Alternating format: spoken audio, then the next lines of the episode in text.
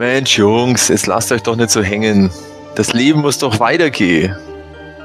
Ich komme einfach nicht drüber hinweg. Gerade nehmen wir noch auf. Da schnipst er mit dem Finger und... Und die Hälfte unserer Toys ist weg. Ja, das war übel. Aber wenn du ehrlich bist, Jens, hattest du damit angefangen?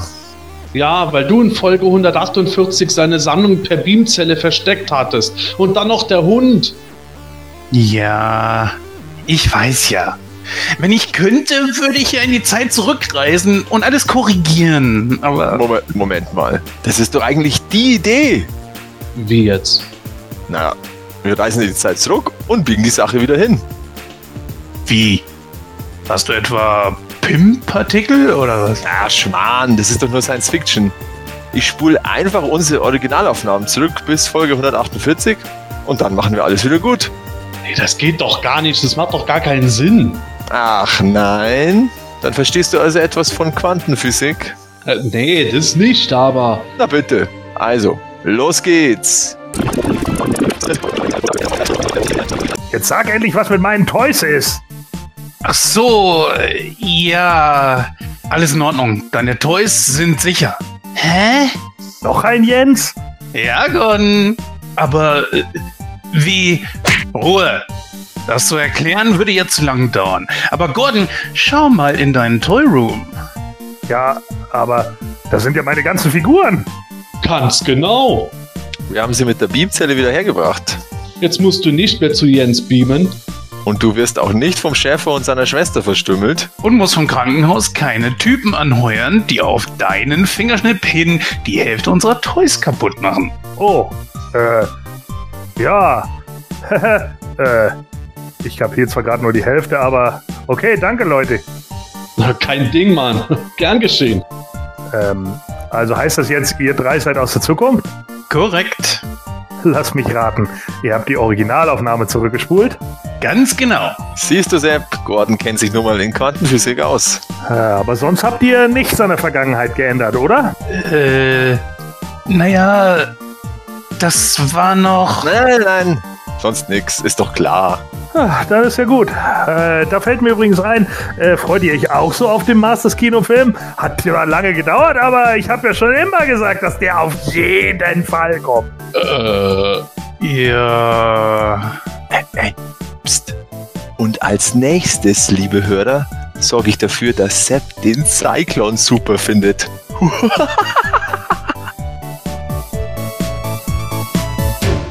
Das Hemanische Quartett. Präsentiert von planet eternia punkt de. Auch heute hält uns Snake Mountain wieder mal beschäftigt. Ebenso wie Mattels Kinofilm und Masters Pläne. Und auch die Hörerfragen kommen nicht zu kurz. Und eine Moto Classics Biografie ist auch noch mit dabei. Mehr als genug Stoff also für Folge hundertfünfundfünfzig des Hemänischen Quartetts. Mit dem Solargläser tragenden Sebastian Vogel. Dem nächstes Jahr Snake Mountain tragenden Matthias Köstler. Dem alles aus den Spielzeugläden tragenden Jens Behrens.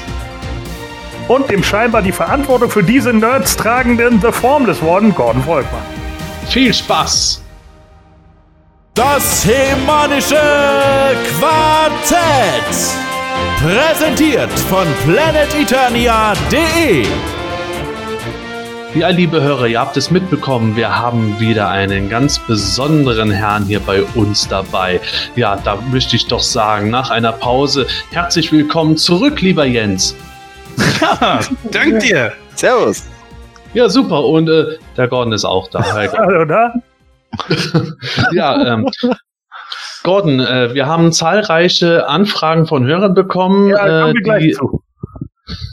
Ja, die, die, wollten alles, die wollten alles Mögliche von uns wissen, nur nicht, was du in der Zwischenzeit treibst. Aber ja, sag es trotzdem, was hast du so gemacht in deiner Podcast-Pause? Ja, ich habe ein paar Serien geguckt, äh, die ich lange aufgeschoben hatte, und vor allen Dingen habe ich mich mal um Haus und Hof gekümmert. Also wir haben den Garten mal neu gemacht und äh, dann habe ich eine Menge Sachen weggeschmissen. ähm, einfach weil ich mal angefangen habe, allen möglichen Kram auszumisten und zu sortieren, und ich bin auch noch immer nicht hundertprozentig fertig, aber äh, ja, es sind schon genügend Sachen geflogen, und äh, da wird auch noch ein bisschen was weiteres kommen, und dann muss ich mal schauen. So, und dann wird der Toy Room noch zu Ende gebracht, und dann bin ich irgendwann mal fertig. Also ich hoffe mal, dass ich in den Sommerferien, äh, da haben wir ja drei, habe ich drei Wochen Urlaub, dass ich da noch ein bisschen was schaffe und ein paar Sachen irgendwie aus dem Weg bringe. Hm, das kommt mir ziemlich bekannt vor. Ich habe allein schon vor ein paar Wochen mal äh, vier Stunden gebraucht, um das viel zu hohe, hochgewachsene Gras hier zu mähen, und habe vor zwei Tagen nochmal gemäht und äh, habe da zwar nur eine Stunde gebraucht, aber es war auch schon viel Arbeit, und andere Gartensachen wie Säen und ja, Pflanzen und so weiter, kann ich schon gut verstehen, dass man allein dafür braucht, und ich bin schon ehrlich gesagt erstaunt, dass du äh, so entspannt wirkst dabei, wenn du noch so viel zu erledigen hattest. Ja, das geht schon. Also ähm, es kommt ja immer drauf an, wenn ich dann irgendwie auch das Ziel sehe und äh, auch irgendwie weiß, worauf ich hinarbeite, dann macht es ja teilweise auch Spaß. Es geht jetzt halt eher so um diese kleinen Sachen, wo ich nicht so genau weiß, schmeißt du die jetzt weg oder behältst du die noch? Und äh, ich habe mich von einigen Sachen jetzt auch wirklich getrennt. Ich hatte auch noch so ein paar komische Sammelkarten, die sind bei mir alle im Ofen gelandet. So, ich hatte einfach die Schnauze voll. Und dann äh, war das eigentlich eine Erleichterung, sie nie wiedersehen zu müssen. Ja, solange es dir nicht mit deinen Toys so geht. Nee, die würde ich dann eher verkaufen. Da hatten wir ja letzte Folge auch schon mal, nee, vorletzte, glaube ich, hatten wir mal drüber geredet. Was machen wir mit den Toys, wenn wir kein Interesse mehr dran haben?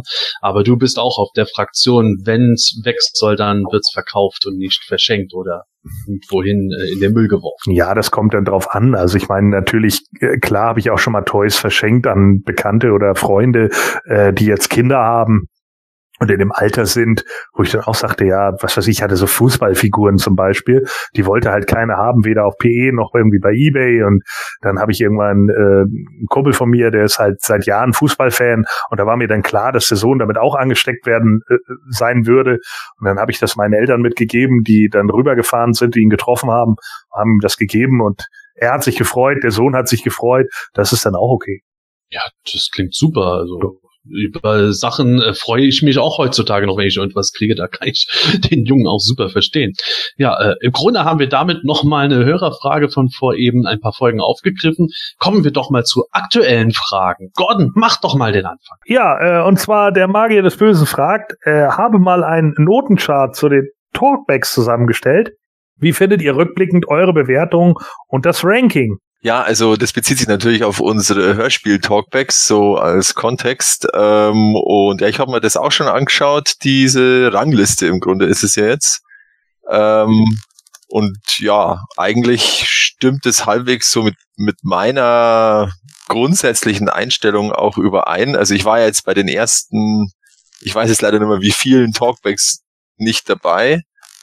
Ähm, Aber na klar, also auf den letzten Plätzen hier Tilas Verrat und Skeletor von König, äh, Skeletor König von Eternia liegt irgendwie nahe, und gleichzeitig die Spitzenplätze Ewiges Feuer äh, und Doppelgänger, ähm, da war ich noch nicht dabei, das überrascht mich jetzt irgendwie tatsächlich, dass es so gut abgeschlossen ist, äh, abgeschnitten hat, aber es ist natürlich auch eine ikonische Folge irgendwo. Ja. Und das Ewige Feuer ist ja eh ein, ein Fanfavorit, wie man jetzt ja auch bei der Abstimmung für das Grayskull-Con Double-Feature-Bild gesehen hat. Ja, definitiv. Äh, Matthias, kannst du mal kurz sagen, was waren die zwei best- und schlechtbewertetsten? Ja, also die bestbewertetsten waren Doppelgänger äh, mit, äh, das sind jetzt so Summen, also ich sage jetzt einfach, eher, äh, Platz eins ist sozusagen Doppelgänger, dann Platz zwei ist das Ewige Feuer, mhm. Und die zwei letzten Plätze sind Tilas Verrat und Skeletor König von Eternia.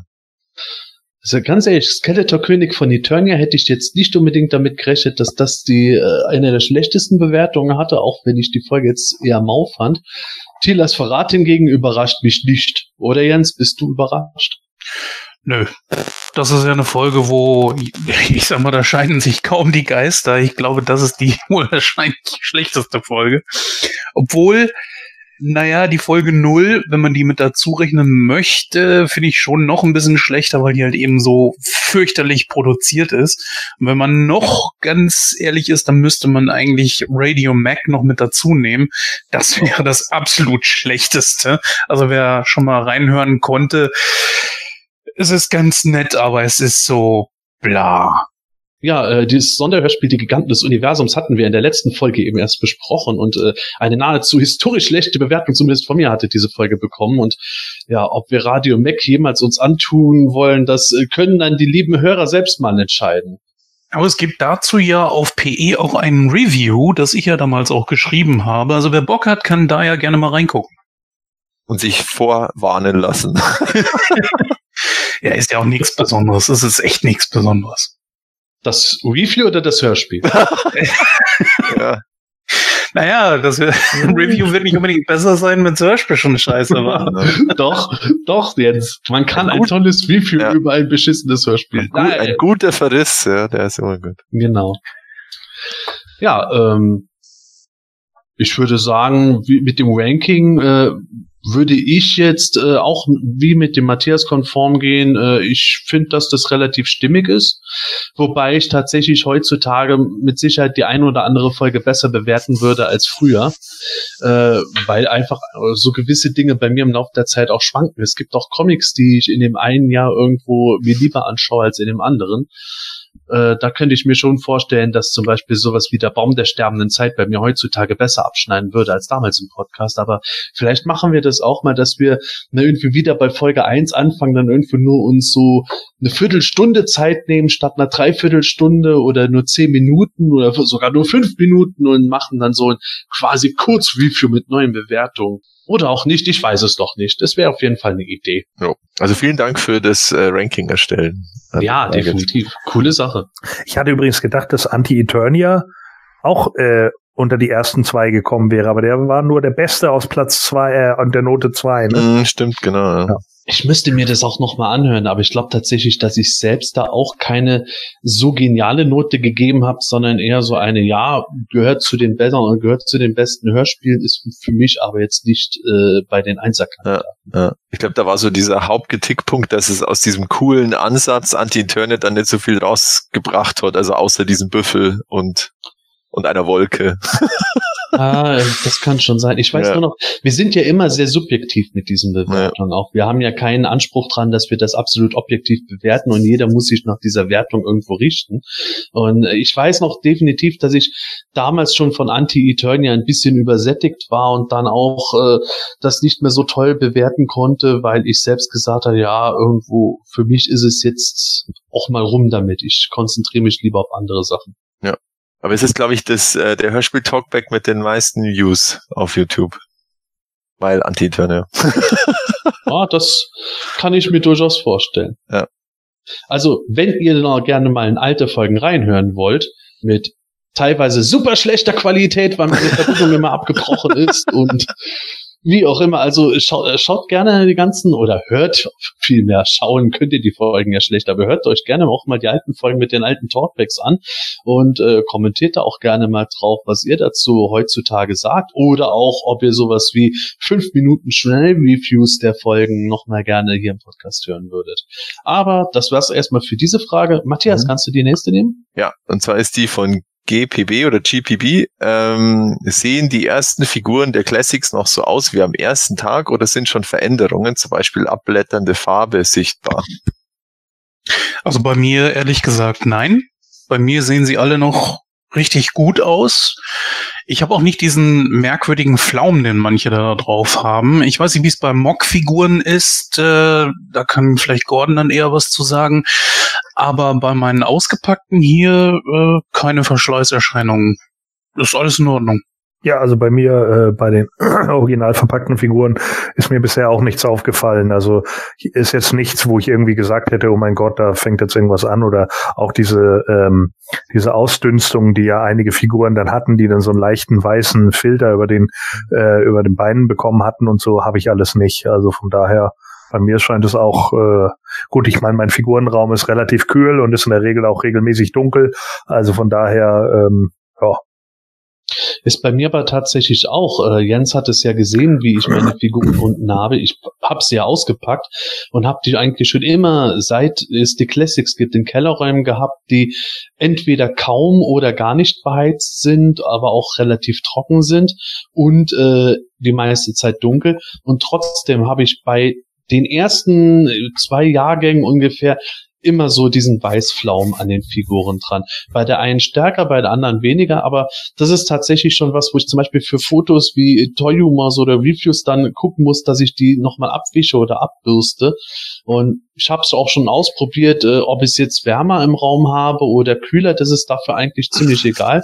Das Zeug kommt über kurz oder lang immer noch raus bei mir. Ist ein bisschen lästig, aber ansonsten stelle ich eigentlich keine Sachen fest. Und diesen dieses Ausschwitzen kann man halt ganz gut wegwischen. Der Rest ist ganz okay. Äh, nur bei Snoutspout ist tatsächlich das Einzige, weil als ich mir das mal genau angeschaut habe als Reaktion auf die Frage, da sehe ich, dass so die Silberfarbe an der Hose äh, tendenziell eher ein bisschen abblättert.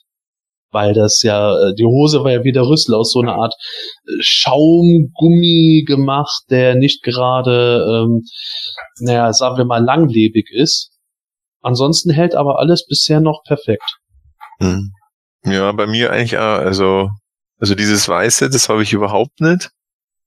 Das Einzige was, also ich glaube, ich weiß gar nicht, ob das von Anfang an war, aber bei meinem Beastman, da ist halt ein Bein ziemlich locker. Also da die Hüfte, der das wackelt, also das, das hat keine feste Stellung im Grunde mehr. Also darum sitzt der auch immer auf dem, auf diesem Monster, wo mir jetzt gerade der Name nicht einfällt, aus den zweitausend X. Äh, der Griffin? Genau. Ähm, da sitzt er ganz gut, da fällt er nicht um. Ähm, aber sonst,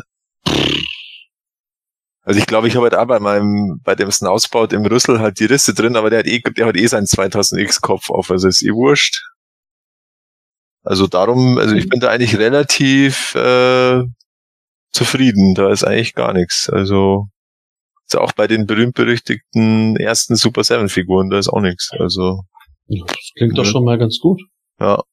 Ja, kommen wir mal zur nächsten Frage. Kommt vom P E-User Göfi. Ich hoffe, das spreche ich richtig aus.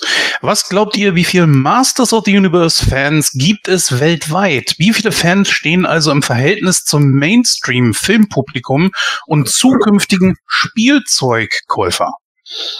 Ja, also zukünftige Spielzeugkäufer und Mainstream-Filmpublikum ist natürlich ein bisschen schwer zu sagen. Wir wissen ja nicht, wie viele Leute was kaufen und den Film gucken werden, wenn das Zeug mal wirklich kommt, beziehungsweise läuft. Aber generell kann man natürlich sagen, Mattel hat immer ein Millionenpublikum äh, als Zielgruppe gehabt, schon zu zweitausend X Zeiten, in den achtzigern natürlich erst recht. Und mit dem äh, Film, den sie den sie mal machen wollen, äh, genauso.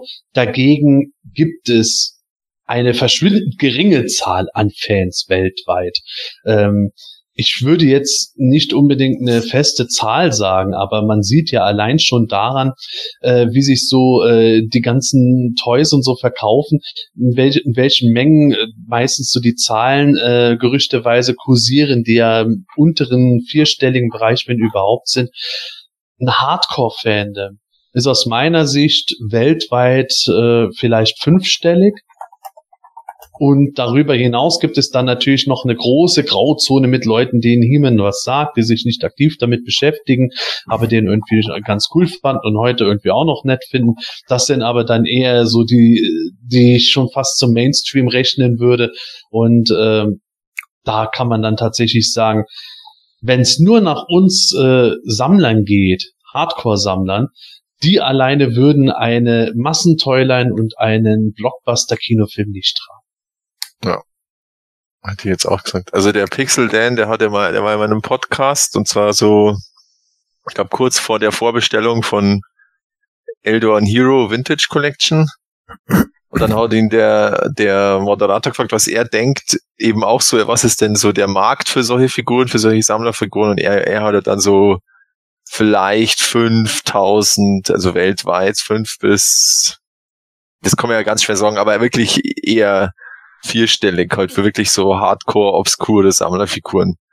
Und ähm, ja, der, der sieht natürlich auch, der Pixel Dan, was er für Aufrufe hat bei seinen Videos zum Thema Master of the Universe und und das ist ja jetzt auch nicht so viel. Auch, auch er hat jetzt, der hat zweihundert, der hat jetzt äh, zweihundertfünfzigtausend Abonnenten auf YouTube und normalerweise hast du da ja schon immer, sagen wir jetzt mal, so eine leichte Grundmenge, die dann im Grunde jedes Video anschaut, aber die Masters of the Universe Videos sind jetzt auch nicht so äh, gefragt im Gegensatz zu anderen Sachen, die er jetzt auch noch hat. Also klar gibt's zurzeit vielleicht nicht so viel Material, aber man merkt schon, dass er, dass er, dass er sich da ja auch ein bisschen diversifiziert, sage ich jetzt mal, jetzt von dem Thema. Ähm, weil da schlicht und ergreifend das Publikum nicht ganz so stark ist aktuell und, und ja. Ja, wenn man da auch eine gewisse Agenda hat, dass man sagt, ich möchte jetzt äh, eine immer größer werdende Schar an Leuten erreichen, ja, mit Themen, und Pixel Dan ist ja ähnlich wie ich auch nicht nur beim Masters äh, genau. irgendwo mit dran im Sammeln und so, sondern interessiert sich auch für viele andere Sachen, dann ist auch klar, dass er nicht nur mit Masters of the Universe allein diesen Kanal auf zweihunderttausend Abonnenten, ja, ja, klar, et cetera, wo er auch dann irgendwann noch Geld fließen soll, dann betreiben kann. Ja, ja. Ich würde auch sagen, also aktuell ist ist das äh, mit dem derzeitigen Fandom nicht realistisch. Ja, dass das ein, was Großes finanziert, einen großen Film oder oder sowas, ja. Also da muss ja schon irgendwie dieser Sprung in den Mainstream geschafft werden. Schauen wir mal. Drücken wir die Daumen. Ja.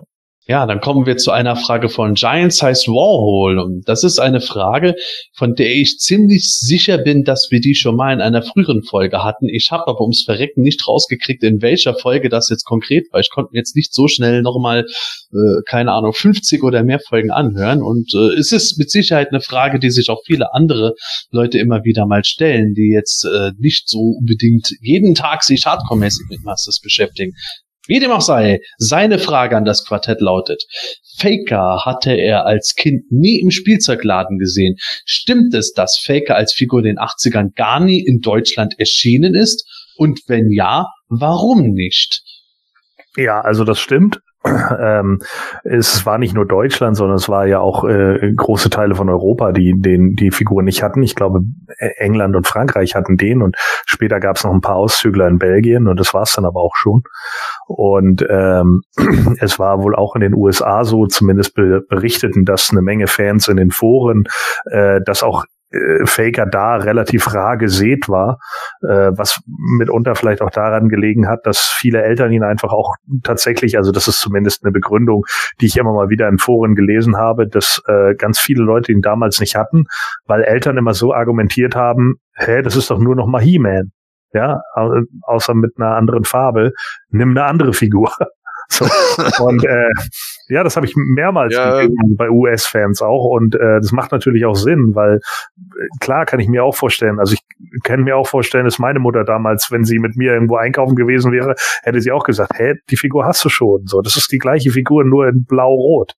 So, und äh, klar, für, heutzutage mit Repaints ist das was anderes, aber damals äh, war das vielleicht zu dem Zeitpunkt einfach noch nicht so. Fakt ist ja auch, wenn wir überlegen, dass man andere Repaints, wie zum Beispiel Stinkor von Merman hatte, hatte der zumindest noch den das Geruchsgimmick. Faker hatte halt gar nichts. Der hatte einfach nur ein cooles Color-Scheme, und das funktionierte halt für viele. Ähm, zudem sollen also dadurch, dass er eben auch in den Läden dann weniger verkauft wurde, eben die Produktion relativ schnell eingestellt worden sein von Seiten Mattels. Und deswegen nehmen auch einige an, dass es deswegen nicht so viele äh, Shipments overseas gab.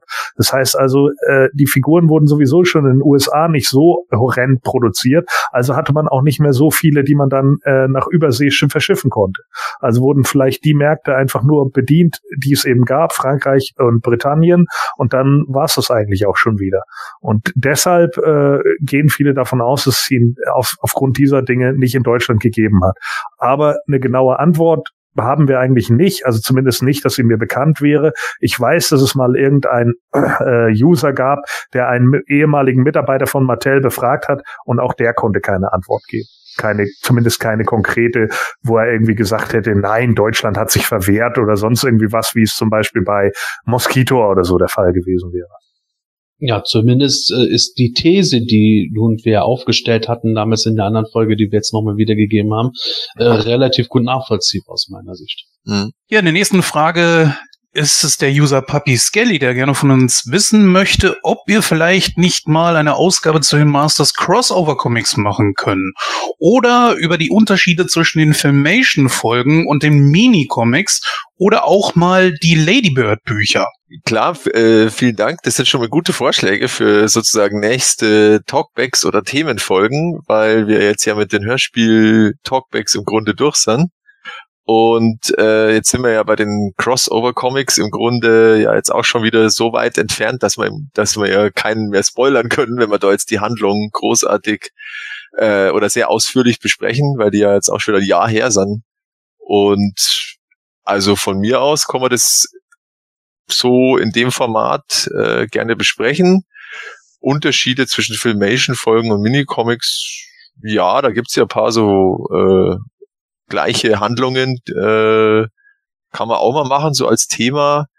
Bei Lady Bird müsste ich halt schauen, jetzt ich persönlich, dass ich irgendwo ähm, die sozusagen herkriege zum Lesen, weil da habe ich gar keins, glaube ich. Aber das ist ja alles online, das ist ja nicht. Oh, das wird aber auch interessant, wie bei den Hörspielen, wenn man die Lady Bird Bücher ohne Nostalgie mal liest. Ja, das stimmt, das äh, stimmt. Ich sehe das schon kommen, irgendwo schwingt des Unheils, ich so, glatte Eins, geile Geschichte, und du so, naja.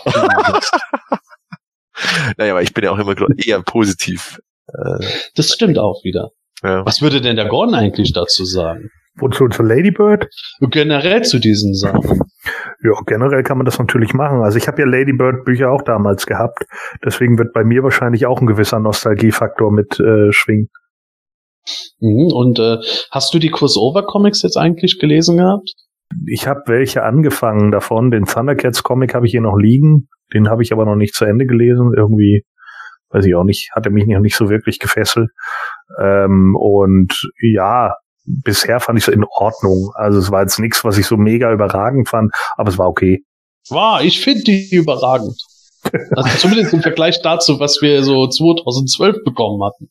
Hab kurios, ich habe kurioserweise heute Abend tatsächlich noch äh, die erste äh, neue D C-Miniserie gelesen gehabt, diesen Sechsteiler, wo Skeletor die Zauberin enthauptet und pipapo, und habe äh, festgestellt, nö, ist nicht besser geworden. Es ist, es ist nicht gut gealtert.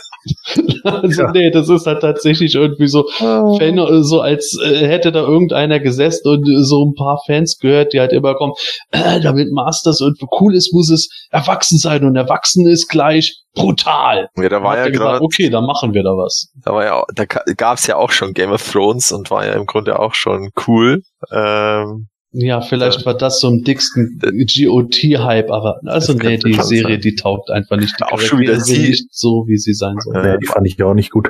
Ja. Krass, auch schon wieder sieben Jahre her, gell? Ist auch schon wieder fast. Ja, aber eben, aber eben aktuell, jetzt auch im deutschen Handel, eben die äh, He-Man versus. Injustice-Serie. Äh, ja. Also die finde ich klasse. Und ich mag das Injustice-Universum ja eigentlich nicht. Und trotzdem fand ich die Serie gut. Was ich auch noch ganz spannend fände, wäre, dass man diese beiden Hörspiele von Europa, die ja auf äh, einem Minicomic beziehungsweise auf einem Ladybird-Buch basieren, dass man das vielleicht mal irgendwo vergleicht. Das wäre ja vielleicht auch mal eine ganz gute Geschichte. Stimmt. Ja, das stimmt.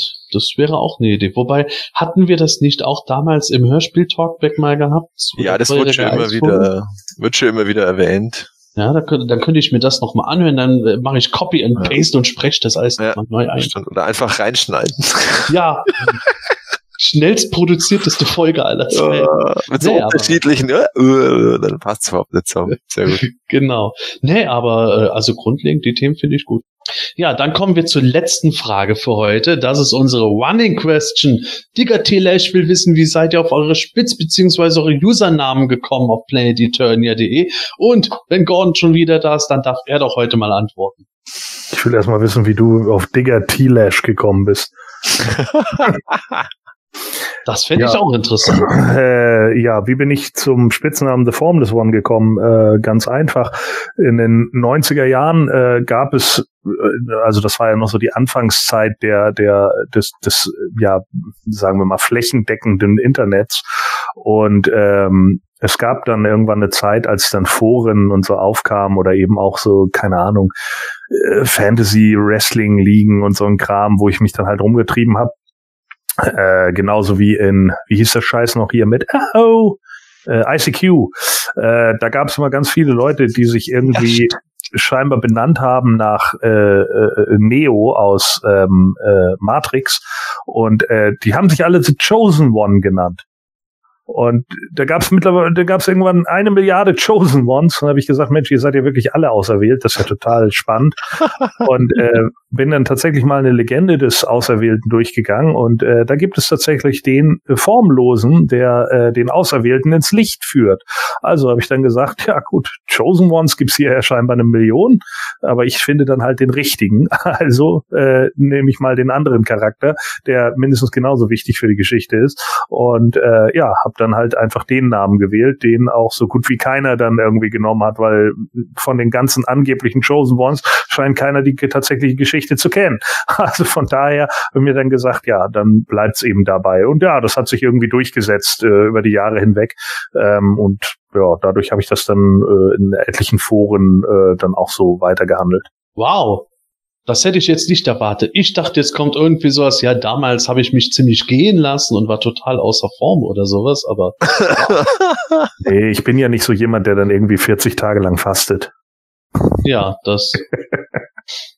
Das gibt es auch. Und ja, äh, ja, das waren unsere Hörerfragen für heute. Nichts wie weg hier. Ähm, ja, also liebe Hörer, wir haben noch weitere Fragen im Gepäck für die nächsten Folgen, aber jetzt kommen wir erstmal zu Neuigkeiten beziehungsweise Updates von Neuigkeiten. Ja, wir haben es anfangs schon angekündigt, auch heute ist Snake Mountain wieder Thema, denn heute haben wir, Stand unserer Aufnahme, den dritten Juni, und Snake Mountain ist letzte Woche auf die hundert Prozent gekommen, noch bevor die Vorbestellfrist ausgelaufen ist. Die wurde danach dann nochmal übers Wochenende und wegen technischen Problemen noch bis zum Montagabend verlängert. Jedenfalls, der Stand ist, die Vorbestellung hat funktioniert. Über hundert Prozent der erforderlichen Gesamtmenge wurde schon vorher erreicht und wir werden Snake Mountain definitiv kriegen. Und dazu noch, das Fangnetz ist definitiv dabei, das war ja lange ein Thema, ist das Fangnetz unter der Falltür auch mit dabei, und es gab nicht das komplette Boxart zu sehen, aber vor Ablauf der Bestellfrist wurde zumindest noch eine Skizze gezeigt, die von James Edmiston erstellt wird. Der hat auch diese Bilder auf den Moto-Reaction-Figurenkarten gemacht und ja, sah aus meiner Sicht ganz cool aus. Und äh, was sagt ihr dazu? Gefällt euch diese Skizze schon, was das künftige Boxart betrifft? Ja, also das, was man jetzt gesehen hat, sieht gar nicht schlecht aus. Koloriert, ja, muss man erstmal abwarten. Ähm, wir beide hatten da ja auch äh, im Forum geschrieben, wo du gesagt hattest, von wegen, ja, warte erstmal ab. Äh, Ich hatte jetzt gedacht so, naja, wenn das jetzt so aussieht wie zum Beispiel He-Man auf diesem Reaction, auf dieser Reaction-Karte, äh, nee. Also das ist dann so ein Stil, wo ich mir dachte, das auf einem Boxart oder als Boxart, nee. Aber das scheint ja jetzt nicht zu werden. Also der scheint ja auch äh, einen anderen Stil zu können und äh, doch, da warten wir mal ab. Also ich bin da positiver Dinge. Sieht schon ganz gut aus. Ja, also es ist halt so eine Kugelschreiber-Skizze, würde ich mal sagen, weil es ja so leicht bläulich ist, oder, ja, ähm, ist ja dann ein bisschen schwierig, so die... Kugelschreiber-Skizze, was sich ja, die Leute darunter vorstellen, ist auf der Serviette. Ja, genau so, auf, oder auf dem Bierdeckel so schnell hingerückt. Das Karton ähm, wäre jetzt voll groß. Ja, also ich hätte mir schon gewünscht, dass es sozusagen äh, äh, bisschen, also dass es ein bisschen fortgeschrittener wäre in der ähm, in der Fertigstellung des Artwork, ähm, das, wenn sie es veröffentlichen. Aber jetzt ist es halt nur mal so, dass sie anscheinend äh, nicht weiter sind, weil sie haben jetzt auch noch ein bisschen Zeit. Ähm, es war jetzt aber für mich auch kein ausschlaggebender Grund, jetzt Snake Mountain zu bestellen. Also, weil die Verpackung wird ja dann bei mir wahrscheinlich irgendwo aufbewahrt werden und nicht so im Vordergrund stehen. Ja, da haben, das habe ich aber ehrlich gesagt noch nie so richtig verstanden. Das war ja auch bei Castle Grayskull, dass viele gesagt haben, ja, ich warte erstmal das Boxart ab. Äh, okay. Wenn die Leute sich das wirklich irgendwo hinstellen, in Ordnung. Bei mir ist das eigentlich vollkommen Latte. Die, die, der Karton kommt auf einen Speicher und dann war es das. Das ist für mich kein Grund gewesen, das jetzt äh, zu bestellen oder nicht zu bestellen. Äh, Aber ja, doch, es ist schon eine schöne Sache, wenn es nicht schlecht aussieht, okay. Aber wie gesagt, für mich persönlich entweder will ich die Burg haben oder ich will sie nicht haben, und dann ist eigentlich doch wirklich das Boxart dann nicht wirklich ausschlaggebend, ob ich es bestelle oder nicht, oder? Ja, nö, das finde ich eigentlich nicht. Also ich finde Boxart schon wichtig, weil es einfach zum Gesamteindruck auch gehört. Und wenn das Boxart hinterher aussieht wie von irgendeiner Galaxy Hero Figur, dann überlege ich mir das dreimal, ob ich äh, mir d- d- das Ding wirklich kaufe. Gerade ich, wenn ich es original verpackt lasse. Klar, wenn du jetzt irgendwie sagst, ja, ich will nur die Burg haben und so, aber dann kann man äh, sie letzten Endes auch gebraucht kaufen oder wie auch immer. Dann brauchst du nicht unbedingt die Verpackung dazu. Also ich finde find das Gesamtpaket schon ziemlich wichtig, und deswegen kann ich auch Leute verstehen, die sich den Kram angucken werden. Ich meine, das wird kein scheiß Artwork werden, ne? Auch wenn man jetzt, wenn der Skeletor auf diesem Bleistiftskizze da aussieht wie Peter Dinklage Skeletor, weil er viel zu kurze Gliedmaßen hat, aber äh, trotz, trotz alledem, äh, das, das werden sie ja später nochmal überarbeiten, und dann werden sie da die, die Maßstäbe nochmal anpassen, äh, damit die nicht alle so aussehen wie irgendwelche Bootleg-Figuren, und dann passt das auch. Ähm, aber also ich finde es schon wichtig. Ähm, für mich ist da eigentlich eher das, das, also das Abschreckende ist weder die Burg noch noch äh, die Boxart, sondern einfach der Preis. Das ja, ist ein leider. guter Punkt, Gordon. Äh, hast du eigentlich die jetzt dir auch vorbestellt, Nein. trotz des Preises? Nein. Nein. Nein, weil ähm, ich weiß nicht, ich kam irgendwie auf achthundertneunundneunzig Öcken so um und bei. Das sind fast tausend Euro, und äh, da habe ich dann gesagt, mh, nee, also ganz ehrlich, weil, wie gesagt, ich sammle nicht nur Masters, ähm, und für das Geld äh, kriege ich einfach andere Figuren ähm, und auch andere Sachen, Sachen, die deutlich rarer sind als die Burg. Und wenn ich ehrlich bin, die Grayskull habe ich auch nie ausgepackt. Sie steht bei mir meistens nur irgendwo rum und ist sperrig. Ähm, deswegen überlege ich mir das halt sehr genau, ob ich mir das hole. Und äh, also ich kann einfach nur sagen, dass ich äh, hier sehr, sehr wahrscheinlich aussetzen werde. Vielleicht hole ich sie mir irgendwann mal, wenn ich Bock darauf habe. Und wenn sie dann ein bisschen im Preis gestiegen ist, ja, dann ist das so. Ähm, dann kann man es auch nicht ändern. Dann kann man sich auch mal pro Monat einen Hunni zur Seite legen oder sowas. Das ist durchaus auch machbar. Aber so sehr reizt es mich einfach auch nicht. Und ähm, deswegen, wie gesagt, es gibt einfach so viele andere Toylines, die ich noch habe, äh, die ich auch zu anderen Preisen dann bekomme. Wenn ich überlege, was ich in anderen Toylines alles für achthundertneunundneunzig Euro kaufen kann, äh, mhm. dann hat das einfach Vorrang. Kann ich total gut verstehen. Äh, darüber hatten wir auch schon mal äh, in anderen Folgen geredet gehabt, dass dieser Preis von Snake Mountain, egal wie gerechtfertigt oder nicht gerechtfertigt er ist oder wie er sich zusammenstellt, dass der natürlich extrem happig ist und was man damit alles so weit machen kann. Mhm. Da muss man wirklich schon starke Leidenschaft dafür empfinden. Sagen wir jetzt mal, dass der Preis von achthundertneunundneunzig Euro, also neunhundert Euro steht. Für viele ist das ein halbes Monatsgehalt. Ja, oder vielleicht sogar ein Dreiviertelmonatsgehalt. Und in dieser Relation rechne ich dann auch. Ist nicht so, dass ich mir nicht leisten könnte, aber die, es ist bei mir einfach eben die große Frage, will ich mir das leisten? Und äh, da fiel mein Zeiger einfach in diesem Falle doch relativ eindeutig auf Nein.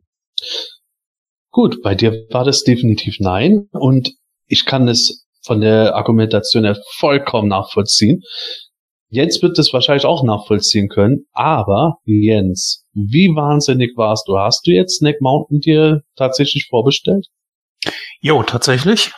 Ich habe bei Comic Cave bestellt, wir wollen ja keine Werbung machen, aber auf jeden Fall ist es so, dass ich tatsächlich bestellt habe. Ich hatte auch ein bisschen Fracksausen, weil ich schon ganz gerne eine Bestätigungsmail haben wollte, aber die blieb aus. Und dann war auch, glaube ich, schon der achtundzwanzigste oder neunundzwanzigste Und dann habe ich doch mehrfach da angerufen, bis ich dann tatsächlich mal jemanden dran bekommen habe. Ich musste auch arbeiten. Ich habe meine Frau dann noch gebeten. Ich sage, ruf du doch noch mal da bitte da an. Dann habe ich jemanden dran gekriegt, zehn Minuten bevor ich arbeiten musste. Und die sagten dann, ja, kein Problem, ist eingegangen. Wir werden Ihnen eine schicken. Und dann hat, also eine Bestätigungsmail schicken.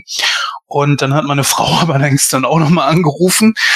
Und äh, ja, die sagten, ja, machen Sie sich keine Sorgen, alles gut. Und dann, ich Ihre zwei Snake Mountains sind gesichert. äh, sollte das wirklich so sein? Ich glaube, die andere kriege ich dann auch noch irgendwie schnell verkauft. Irgendwie würde das sich mit Sicherheit auch machen lassen.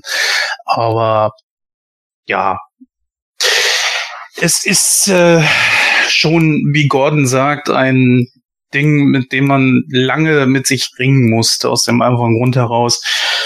Ich bin jetzt bei achthundert, knapp achthundert Euro.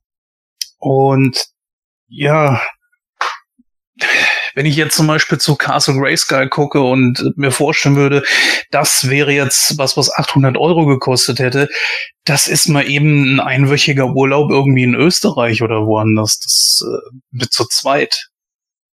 Zum Beispiel. Ja. Oder die Hälfte unserer Autoreparatur von vor zwei Monaten.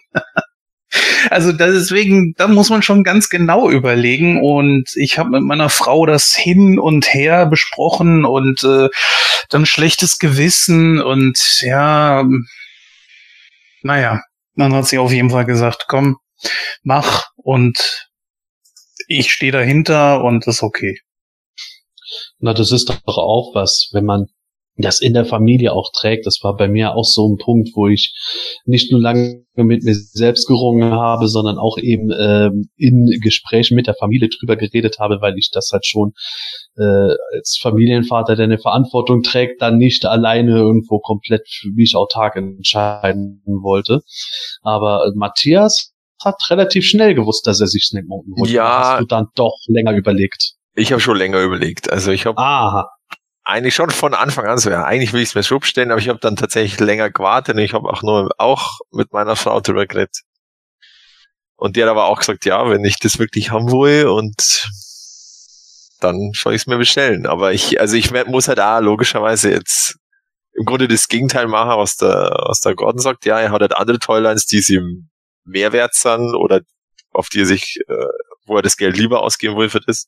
Ich mache es halt jetzt andersrum. Also ich werde jetzt einfach heuer nichts mehr anders, also Lego oder so, das ist jetzt erstmal gestrichen. Aber also Matthias, ich schon, es kommen doch jetzt neue Star Wars Sets zum neuen Film raus. Ja, natürlich kommen, es kommen immer neue Star Wars Sets. Also das, ja, aber es ist ja auch Stranger, Stranger Things. Stranger Things kommt auch, aber da wart, ich warte da ja, äh, dann, also zwei Jahre sind die ja schon mindestens am Markt. Also da kann man schon ein bisschen warten und dann sind sie auch immer schön rabattiert. Also ich komme da schon dazu, das ist, das ist jetzt kein Problem.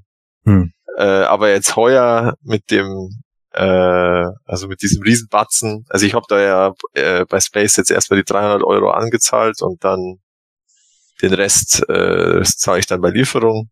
Das geht schon, aber trotzdem äh, ist es schon ein Batzen Geld. Ich freue mich schon drauf. Ich bin auch unfassbar gespannt, wie ich das die Treppe hochkriege und durch die Tür. Ähm, Ja. Vielleicht musst du unten vor der Tür auspacken. Ja, keine Ahnung. Also es wird sehr spannend werden und äh, ja, ich finde es fast, also ich, ganz ehrlich, ich hätte irgendwie, ich habe kurz gezweifelt, dass es, dass es überhaupt zustande kommt. Ja. Äh, aber dann. Echt? Ja, ich, ich dachte schon, also irgendwo... Eine Zeit lang stand ja der Counter auf fünfundachtzig fest. Also da habe ich auch noch gedacht, na, packen sie es jetzt doch nicht mehr? Nee, also da war ich mir schon, ich war mir schon bei den über fünfzig Prozent sicher, dass das erreicht wird, weil ich genau äh, gewusst habe, am Ende der Vorbestellphase wär, äh, werden die Spätzünder dann irgendwo reinkommen und das Ganze dann nochmal hochpushen. Also ab fünfundachtzig Prozent, das ja auch schon deutlich äh, vor äh, dem Ende der Vorbestellphase lag, da spätestens da kann man eigentlich damit rechnen, ja, dass jetzt am letzten Wochenende nochmal genug reinkommt.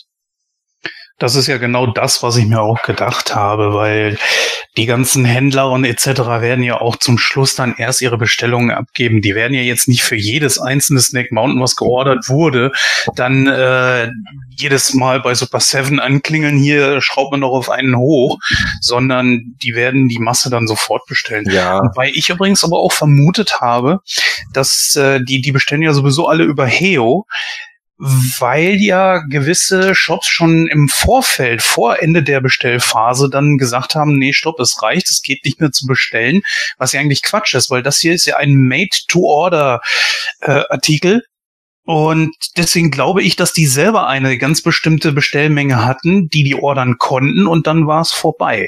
Das ist jetzt meine Vermutung. Ich, ich weiß ja, das nicht, war ja im Grunde das bei Comic Cave, wo ich dann in die Röhre geschaut genau. hatte. Und, und äh, Steinedorf hat das auch sogar, die haben es sogar schon am achtzehnten Juni, glaube ich, dicht gemacht. Also ähm, da ist halt jetzt, also es ist ja so, dass ähm, Space und Toy Palace haben, die haben wirklich direkt bei bei Super sieben, also die haben da irgendwie dann ihre Bestellungen an Super sieben weitergegeben, und Super sieben hat auch immer immer gesagt, ihre Zwischenprozentzahlen ähm, beinhalten diese Bestellungen auch von den internationalen ähm, Partnern. Bei diesen Großhändlergeschichten, wie jetzt bei Comic Cave oder oder den anderen, also Steinedorf et cetera, mhm. da, war, da, da ist eben, genau, da ist jetzt die Frage, haben diese Großhändler von vornherein gesagt, okay, sie nehmen, keine Ahnung, ich sage jetzt einfach mal eine Zahl, äh, dreihundert, und haben die dann einfach an ihre an ihre kleinen Händler sozusagen verteilt, und und äh, bei Comic Cave war es halt durch den, oder äh, Steinedorf war es durch den niedrigen Preis, war das Kontingent relativ schnell aufgebraucht. Und, also relativ schnell, war halt irgendwann aufgebraucht vor der vor der äh, Frist, und äh, es war auch nicht möglich, das irgendwie zu erhöhen anscheinend. Ähm, also das ist jetzt, wie gesagt, nur eine Theorie, und aber so genau blickt man doch halt nicht durch, ja, wie das mit diesen Großhändlern läuft. Und jetzt äh, sind ja auch, also jetzt unabhängig von Snack Mountain gibt's ja jetzt auch schon immer wieder Berichte, dass die dass die Großhändler Ähm, immer wieder Sachen sozusagen verschieben. Also jetzt beispielsweise die Club Grayscale Wave drei, beziehungsweise die Ultimate sind ja das, oder Wave zwei, glaube ich sogar, neues Anno teilweise verschoben. Also äh, da gibt's ja auch immer so Dinge, wo keiner genau weiß, ja, konnte es überhaupt sein, dass das versch- verschoben wird, weil eigentlich ist es ja ein Made-to-Order gewesen, und dann wird's ja eigentlich nicht mehr produziert. Also wie können die das verschieben? Es kommt ja eigentlich nichts mehr. Ja, also ich denke schon, dass jeder, der bestellt, auch seine Snack Mountain kriegt. Ich hoffe es. Äh, aber ja, es war dann teilweise schon ein bisschen, ein bisschen undurchsichtig, wie das dann, wie das dann gelaufen ist. Ja, generell halt, weil natürlich jeder das ein bisschen anders gehandhabt hat. Und, ja. ja. Ist halt schon eine gewisse Schwierigkeit. Aber okay. Dann haben wir jetzt bisher eine Person hier in unserer Viererrunde, die Snack Mountain nicht bestellt hat, zwei Personen, die Snack Mountain bestellt haben, und ich hatte mich ja äh, ziemlich ausgekotzt drüber, dass das bei mir mit Comic Cave nicht funktioniert hatte, weil halt nicht vorher gesagt wurde, dass das Kontingent erschöpft ist. Wo ich gedacht habe, ich habe noch die Zeit, das genau äh, abzuklären und zu regeln. Und ich hatte es ja auch schon mal erwähnt gehabt, dass extrem, also wirklich extrem viele Leute sich bei mir auch mehrmals gemeldet hatten und hatten mir Ideen gegeben, Vorschläge gemacht, wie ich denn, wie und wo ich denn noch äh, sonst an Snake Mountain kommen könnte, ohne dass mein Budget, das ich ja äh, wirklich festgesetzt hatte, überschritten wird, weil wenn der Preis egal ist, dann hätte man es natürlich überall sonst holen können, und Äh, hab da auch mich bei diversen Händlern erkundigt gehabt und so weiter, und äh, hatte dann tatsächlich schon zwei Tage später äh, gesa- für mich gesagt gehabt, okay, die Sache ist jetzt eigentlich erledigt, und damit hat sie's, und ja, am Ende habe ich doch noch bei Actionfiguren vierundzwanzig bestellt und hab da dieses äh, Clubsystem äh, aktiviert, ah. und ich hatte bei mir als Grenze achthundert Euro gesetzt und habe dann noch so um die dreißig bis vierzig Euro angesetzt gehabt, wo ich gedacht habe, naja, wenn doch noch mal was beim Versand oder so in Zukunft überraschend, äh, hast du halt noch ein kleines Polster damit drin. Und das habe ich dann eben für diesen Clubabschluss genommen, damit ich dann die Festung selbst doch noch für knapp achthundert bestellen konnte. Und ja, Stand heute äh, hoffe ich, dass äh, alle Überweisungen und Anzahlungen so bisher eingetroffen sind und das dann laufen wird. Wenn nicht, dann hat's halt so sein sollen, aber am Ende habe ich dann da gesessen und habe dann, dann zu mir gesagt, jetzt hatte ich nach so vielen Wochen mich eigentlich drauf eingestellt, jetzt kommt es doch, und ach, der Verstand hat bei der Summe sowieso schon komplett ausgesetzt, wie Gordon gesagt hat. Wenn man, wenn man zu viel drüber nachdenkt, dürfte man das eigentlich nicht ausgeben, aber dann habe ich gesagt, okay, machen wir es jetzt mal, und toi, toi, toi, dass es klappt. Und an dieser Stelle nochmal an alle, Jens, du warst auch einer derjenigen, die sich bei mir gemeldet haben. Also vielen Dank für die Unterstützung, oder ich weiß nicht, ob ich danken soll. Es kamen total viele Aussagen. Du wirst dich später tot ärgern, wenn du es jetzt nicht holst. Vielleicht wurdet ihr ja bezahlt von den Shops. Aber also, es war wirklich toll. Die Unterstützung hat mich wirklich riesig gefreut. Die Frage wollte ich eigentlich anders stellen. Aber was mich jetzt natürlich bei Snack Mountain äh, irgendwie noch ein bisschen äh, als Frage beschäftigt, ist, was ist jetzt nach Snack Mountain? Das ist ja jetzt momentan natürlich ohnehin schon immer das Thema. Wird es noch weiter Moto Classics überhaupt geben? Und wenn ja, in welchem Umfang, zu welchem Preis? Und ich frage mich ja auch, was wäre, wenn Moto Classics weiterläuft und jetzt Super Seven im Jahr zwanzig zwanzig irgendwann im Sommer ein Slime Pit oder sowas äh, vorstellt. Um Gottes Willen, was würde das kosten und wer wäre dabei? Ah, ich... Nein, was, die stellen dann Eternia vor, die nämlich doppelt so groß ist wie Snake Mountain. Die Türme sind dann so groß, die kannst du dir ans Haus schrauben. Genau. Die, sehen die dann sind dann wirklich, aus. die sind dann wirklich genau äh, im Maßstab zu den Figuren. Die sollen einfach mit Ikea zusammenarbeiten und die Türme so groß machen wie Detolf-Vitrinen, dann machst du schon. Ich dachte schon, die sollen das aus äh, Pressspan machen. Dann ist es auch billiger in der Produktion, ja. Weil wir keine Metallgussformen äh, mehr brauchen. Ja, also zum Thema Slime Pit, ähm, im Grunde wäre ich da auch dabei, ja, weil also ich so rein Classics-technisch bin ich eigentlich Komplettsammler, also und ja, also für die Horde, sonst, das wäre ja jetzt irgendwie auch ein cooleres, äh, ein cooleres Playset irgendwie für die Horde. Ähm, ja, würde ich schon nehmen, zu welchem Preis? Haha, also irgendwie zweihundert Euro würde ich mal so ansetzen als, als, äh, Schmerzgrenze, aber Schmerzgrenze gibt's ja jetzt wohl keine mehr, ähm, aber zweihundert. Würde ich jetzt mal schätzen. Was war der äh, Point Red? Der Point Red, genau, der war hundert. Ja, der war ja mit Talon Fighter zusammen und war eigentlich vergleichsweise billig. Ja, stimmt, ja, genau. Aber das, ich glaube, das äh, Slime Pit wäre ja dann auch wieder ein bisschen größer und ja, aber ich würde mal sagen zweihundert. Will, ja. ich, ich will gar nicht drüber nachdenken. Ich will auch nicht drüber ich nachdenken. Ich kann mir echt vorstellen, dass so ein Slime Pit zweihundert bis dreihundert Euro am Ende ja. kosten könnte, obwohl eigentlich nichts dran ist. Aber, ja. Ach, ich aber sie könnten ja was reinbauen. Ja, das ist nämlich genau das. Also vor einem Slime Pit wäre für mich erstmal eine Fright Zone. Ja. Obwohl wow. ich sagen muss, obwohl ich sagen muss, es müssen nicht alle Fahrzeuge von früher sein, aber ich hätte schon ganz gerne so richtig die geilsten wie Landshark, Spider und sowas.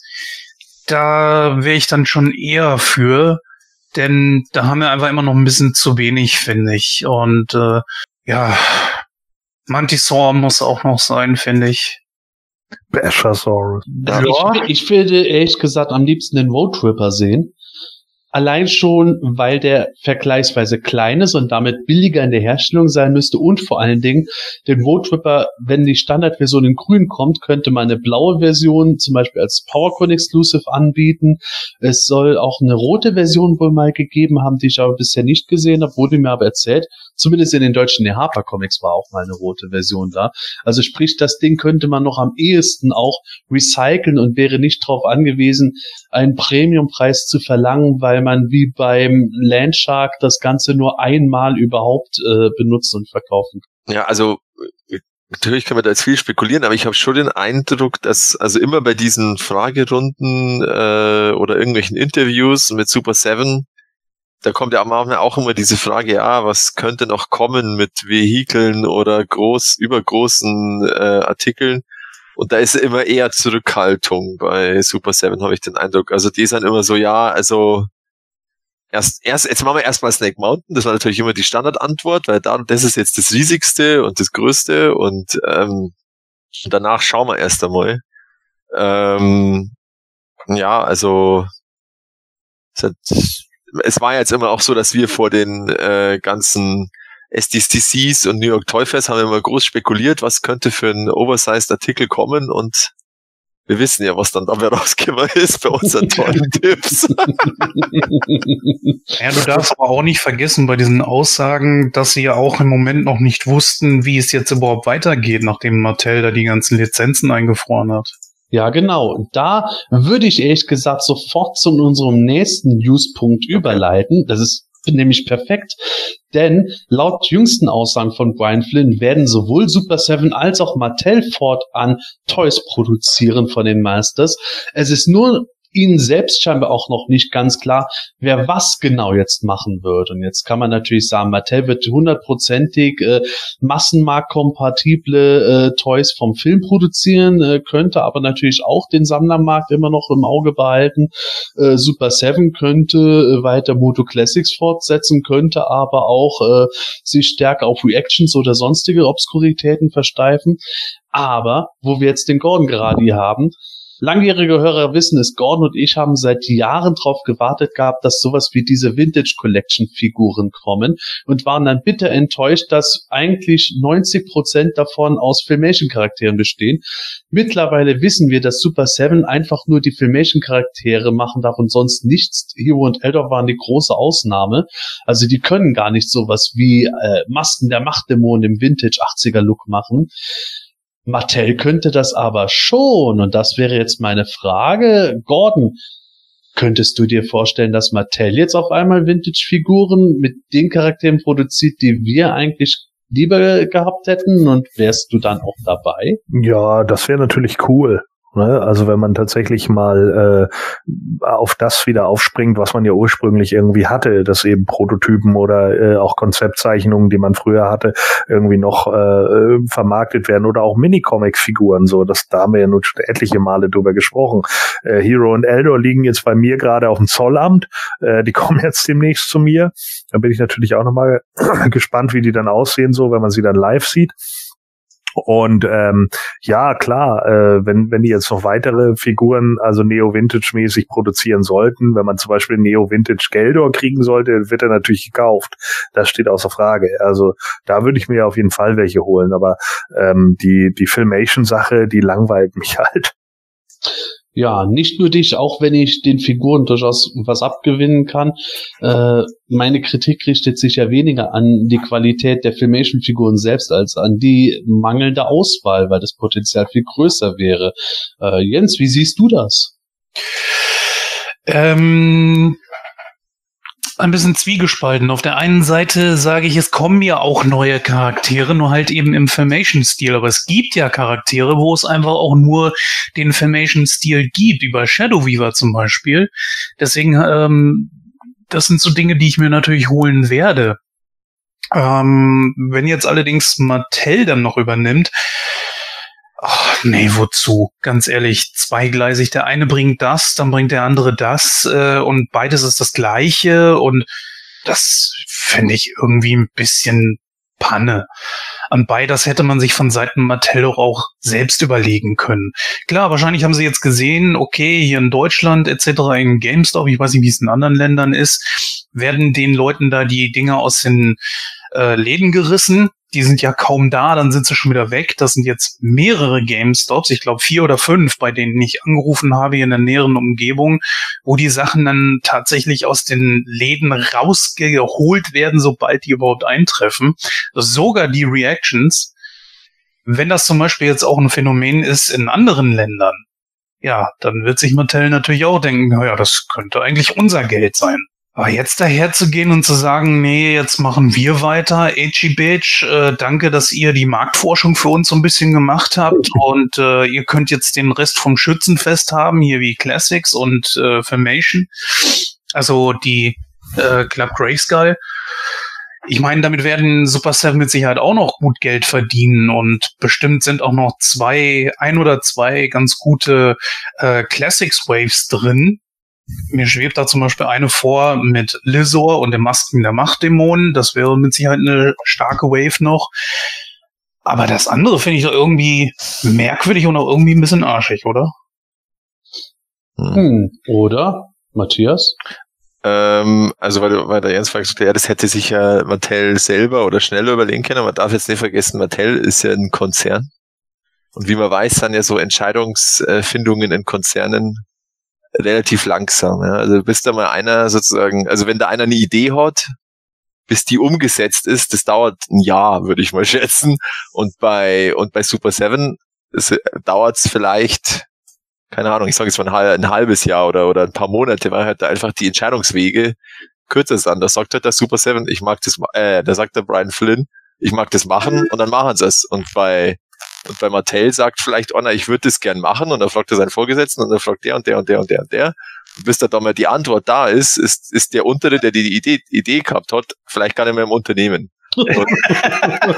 also äh, Konzerne. Gab's ja sogar schon so. Genau, also Konzerne, das darf man echt nicht unterschätzen, äh, ähm, wie da die Entscheidungsfindung oder wie da die Politik und so da immer mit reinspult. Und darum, ähm, ja, ist halt da sozusagen Super Seven in dahingehend im Vorteil. Ja, die haben einfach gesagt, wir machen das und dann ist es halt passiert. Also die die äh, Vintage Collection. Ähm, und ich glaube aber immer nur, dass die diese Menge, die sozusagen bei GameStop aus dem Laden gerissen wird, immer noch aus Mattel-Sicht einfach viel zu verschwindend gering ist, als dass sie sich dafür interessieren, ja, weil die heute in anderen Kategorien oder in anderen Mengen denken müssen. Und ähm, ja, es kann natürlich jetzt sein, dass sie jetzt in diesem ganzen äh, ja, sie wollen jetzt Masters of the Universe wieder groß machen, äh, eben so größere Pläne für auch vielleicht für den Sammelmarkt haben, aber deswegen sagt ja auch der Brian Flynn, es weiß noch genau keiner, was sozusagen wer wie machen kann. Und äh, weil eben die Entscheidungswege wahrscheinlich bei Mattel, auch was die Lizenzen angeht, äh, Lizenzen für Moto angeht, nicht ganz so schnell sind.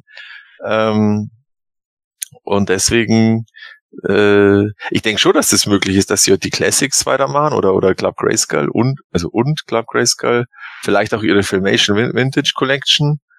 Und ähm, das ist dann sozusagen dieser kleine, obskure Sammlermarkt. Und, und Mattel aber irgendwie schaut, dass sie im großen Stil äh, wieder den Mainstream-Markt äh, abgrasen. Also das, äh, wie auch immer sie das dann schaffen wollen. Also deswegen, ich, also das ist ja im Grunde das, was äh, was Lizenznehmer machen. Ja, die die machen das, was die großen Konzerne nicht interessiert, äh, so so Nischen und und äh, spezielle Sachen. Und dann wäre halt Super Seven so einer. Also ja, und also ähm, das äh, ist ja auch. Moment, könnte es vielleicht bei Super Seven auch eben sein, weil äh, die jetzt nicht unbedingt mit Mattel allein da äh, sich besprechen, sondern eben auch mit äh, Universal oder wer da gerade äh, die Rechte äh, an den äh, Entertainment Brands von He-Man und She-Ra hat, dass die äh, vielleicht einfach von Mattel losgelöst ihre Sachen dann machen. Also bei Spielzeugen heißt es ja immer, dass Mattel da irgendwie das Vorrecht hat, das zu machen oder zu lizenzieren. Bei, bei den anderen Sachen, also bei, bei Teppichen oder Fußmatten, da können es vielleicht, da vielleicht machen, keine Teppiche. Ja, also da können sie eventuell machen, was sie wollen. Aber ich glaube, bei Spielzeugen muss immer noch Mattel irgendwie im Boot sein. Ich verstehe zwar äh, dich, Jens, äh, der du sagst, das ist doch auch irgendwie arschig, jetzt wurde Super Seven da mal vorgeschickt und wenn die Erfolg haben, wird's ihnen quasi weggenommen. Wir wissen ja noch gar nicht, ob und was Super Seven weggenommen wird. Es könnte ja auch zum Beispiel sein, dass Super Seven am Ende gar nicht so unglücklich darüber ist, äh, etwas wie Moto Classics zu verlieren, was für sie äh, bisher eigentlich eher so eine Image-Sache ist und nicht wirklich was Profitables, die auch Snake Mountain, wo äh, aus meiner Sicht glaubhafte Aussagen kommen, dass die da jetzt nicht äh, im großen Reibach mitmachen werden und äh, dass die eher äh, darauf erpicht sind, Club Grayskull zum Beispiel weiterzuführen und Mattel sagt wiederum auch, da könnt ihr machen, was ihr wollt, wir machen eher was anderes, also Super Seven vielleicht dann eher weiter die äh, Sammler in vielen Bereichen bedienen und Mattel nur einen kleinen Bereich der Sammler und überwiegend den Mainstream ansonsten bedient, kann halt durchaus sein. Und zugleich denke ich mir aber auch, ich glaube, wäre Super Seven nicht gekommen und hätte dann angefangen, ja, wir wollen weitermachen, wir haben gehört, ihr beendet Matty Collector und hört auf mit Moto Classics und so. Ich glaube, wir hätten dann einfach gar nichts gekriegt in dem Bereich. Und äh, so gesehen, ja, es kann natürlich sein, dass bei, dass je nachdem, wie das ausgeht, dann bei Mattel irgendjemand sagt, ah ja, das hat bei denen ganz gut funktioniert. Wir haben zumindest das Gefühl, dass wir das auch für uns profitabel irgendwo machen können. Also ziehen wir das wieder zu uns. Ich glaube aber auch tatsächlich, was Matthias gesagt hat, dass es in zumindest den meisten Toyline-Bereichen eher so ist, dass Super Seven da einfach äh, einen wirtschaftlichen Profit hat, der, Mat- der für Mattel einen Kleckerbetrag. Ja, also die ähm, es hieß ja immer zum Schluss bei Asmenti Collector ja deswegen dicht gemacht worden ist, weil es halt einfach ähm, die Erträge oder die Umsätze oder was auch immer da wichtig ist, bei Mattel einfach nicht auffallen in, in, in der Gesamtsumme. Und, genau. Und bei Super Seven halt, auch wenn es gering ist, doch was ausmachen. Also, und, und natürlich, auch, also ich denke mal schon, dass das Masters of the Universe hat natürlich Super Seven zu einem ganz neuen Bekanntheit, Bekanntheitsgrad verholfen, weil davor war das ja wirklich totale Nische mit ihren japanischen Vinyl-Figuren und, und Good Reaction haben sie ja damals, glaube ich, zwar erfunden, aber dann so im, im, äh, in Kooperation mit Funko gemacht, aber dass man wirklich gesagt hat, aha, Super Seven, äh, ist ein, Be- also gut, ich war da jetzt nicht so aktiv in dem Bereich, aber trotzdem. Ja, aber gerade die Reactions sind ja auch Figuren, die Funko dann aufgegeben hat. Ja, weil genau. Funko gesagt hat, für uns lohnt sich das nicht, ja. Aber für Super Seven lohnt es sich. Ja, offensichtlich. Ja. Und ich glaube, das ist auch für Super Seven oder für so, so Lizenznehmer jetzt vielleicht auch nicht so ungewöhnlich, dass wenn sie irgendwas erfolgreich machen, dass dann der Lizenzgeber irgendwann sagt, hey, äh, das hast du, das hast du jetzt ja gut gemacht, das, das können ja wir auch machen oder irgendwie eine Kooperation, ja. Und äh, ähm, mir fällt jetzt so ein ähnliches Beispiel ein, ja. Also zum Beispiel Apple, die machen das ja im Grunde auch ähnlich mit ihrem äh, mit iOS oder mit ihrem Betriebssystem. Die schauen sich, oh, welche Apps gut funktionieren oder welche Apps äh, beliebte Funktionen haben und integrieren dann die Funktion irgendwann einfach in ihr in ihr eigenes Betriebssystem, ja. Und also so, so ähnlich läuft das halt, ah ja, dass du kannst als großer Konzern nicht so viel ausprobieren, weil du heute sozusagen Business oder irgendwelche anderen Zwänge hast und die Kleinen können das ausprobieren und wenn es funktioniert, übernehmen es die Großen. Ja. Ja, aber letzten Endes wissen wir ja noch gar nicht genau, was ja. dabei geschieht. Müssen wir mal abwarten, was da kommt ab zwanzig zwanzig oder vielleicht auch erst ab zwanzig einundzwanzig, ja. Denn wir wissen ja bisher, dass Mattel für März zwanzig einundzwanzig den Kinofilm jetzt ge- wirklich und überhaupt geplant hat mit Noah Centineo. Und Mattel hat sich sogar schon in einem Artikel mal tatsächlich zu ihren Plänen geäußert. Der Artikel wurde scheinbar noch vor dem, sagen wir mal, Teaser-Plakat äh, wohl verfasst, der das äh, tatsächlich das erste offizielle Material ist, das auf den Film für zwanzig einundzwanzig hinweist, auch wenn da noch nicht wirklich groß was zu sehen ist, außer eben einem Logo äh, der Masters, das auch ein altes Logo ist und so weiter. Aber Mattel kommt jetzt langsam in Fahrt und ja Mensch, jetzt haben wir den Gordon tatsächlich mal da. Und Gordon, die ganzen Leute haben immer wieder gefragt, gehabt, wenn wir über den Film zuletzt geredet haben, ja, was wird denn der Gordon jetzt diesmal dazu ja. sagen? Was, was sagst du denn? Ja, was sagt denn der Gordon dazu? Ne? Sony desperately clinching for a franchise. Also, äh, um das Ganze jetzt erstmal in, in, in eine Proportion zu rücken. Sony versucht momentan alles, um in irgendeiner Weise im Kinomarkt Fuß zu fassen. Die nehmen momentan alles. Ja, das heißt also, die nehmen einen riesigen Haufen Scheiße und schmeißen ihn an die Wand und hoffen, dass irgendwas kleben bleibt. So, das haben sie jetzt mit allen möglichen Sachen gemacht, mit Bullshit wie äh, was weiß ich, keine Ahnung, dem dem Spider-Man-Universum, was sie versucht haben aufzuziehen und das ging nach hinten los. Und dann haben sie es irgendwie versucht mit Ghostbusters und das ging noch viel mehr nach hinten los. Und dann haben sie irgendwie überlegt, ja, was können wir denn sonst noch so machen? Und äh, haben dann äh, hier und da, war, war nicht auch Dark Tower von Sony? Der äh, ganze äh, Stephen King-Quatsch, das meine ich lief auch unter Sony und das, das ist auch, sein, ja. das ist auch komplett gefloppt. Da kam dann ein Film und das war alles totaler Scheiß. Und das Ding ist halt einfach, dass Disney gerade mit Marvel und mit Star Wars und so diversen anderen Filmcompanies den Rang abläuft. Und natürlich haben jetzt auch andere Filmcompanies wie zum Beispiel auch Universal, die ja mit ihrem neuen mit ihrer neuen Mumie-Verfilmung war ja auch so ein Meisterwerk, ne? Da hat ja richtig eingeschlagen. Das oh, der war aber auch übel. Ja, da wollten sie unbedingt ja ein neues Universal Monster Franchise draus machen. Das hat ja auch richtig gut geklappt mit Tom Cruise. So, also das war natürlich auch richtig toll. Und da haben die Leute dann ja gemerkt, scheiße, Disney kauft jetzt ja auch irgendwie hier alles auf. Sogar twentieth Century Fox ist jetzt irgendwie, die ganze Kinobibliothek ist jetzt an Disney over, äh, übergegangen. Irgendwie sind wir ja keine Konkurrenz. Und die haben jetzt Franchises, die so stark sind, dass sie bald den dümmsten Film der Welt, Avatar, endlich ablösen mit dem erfolgreichsten Film, nämlich Avengers Endgame. Und äh, ja, da sind ist Sony jetzt natürlich hinten dran und will unbedingt gucken, dass irgendwie was kommt. So. Das ist jetzt erstmal das, das Hintergrundgeplänkel. So, und jetzt zu all den Pfeifen. Die um Gottes Willen, ich sehe schon, was ich da wieder für Mails bekomme. Gott. Unsere Bewertungen. Oh. Gons Meinung spiegelt nicht die der anderen Hosts ja, in diesem Podcast wider. All die Pfeifen, die da draußen jetzt sitzen, so, jetzt muss Gordon, aber also erstmal, ich muss gar nichts. Ja, das ist das Erste. Ich muss vielleicht irgendwann mal sterben und das war's dann auch. Sonst muss ich nichts. Zweitens ist das jetzt, wenn der Film zwanzig einundzwanzig tatsächlich kommen sollte, es ist ein Plakat draußen und Noah Centi, Human Centipede ist noch nicht mal bestätigt irgendwie offiziell als He-Man, ja, äh, heißt das noch erstmal einen feuchten Kehricht. All diesen ganzen Quatsch haben wir zweitausendzwölf auch schon durchgehabt, Mann. Das heißt nix. Wir sehen irgendwo ein graues Plakat und irgendeine äh, besonders engagierte äh, amerikanische Asiatin, die dann sagt, ja, also ich glaube, wir machen jetzt mal alles richtig viel. Komisch, irgendwie klingelt das noch so in meinem Ohren, weil ich das jetzt schon irgendwie von drei verschiedenen Consultants von Mattel gehört habe in den letzten sieben Jahren und bisher ist nie irgendwas passiert.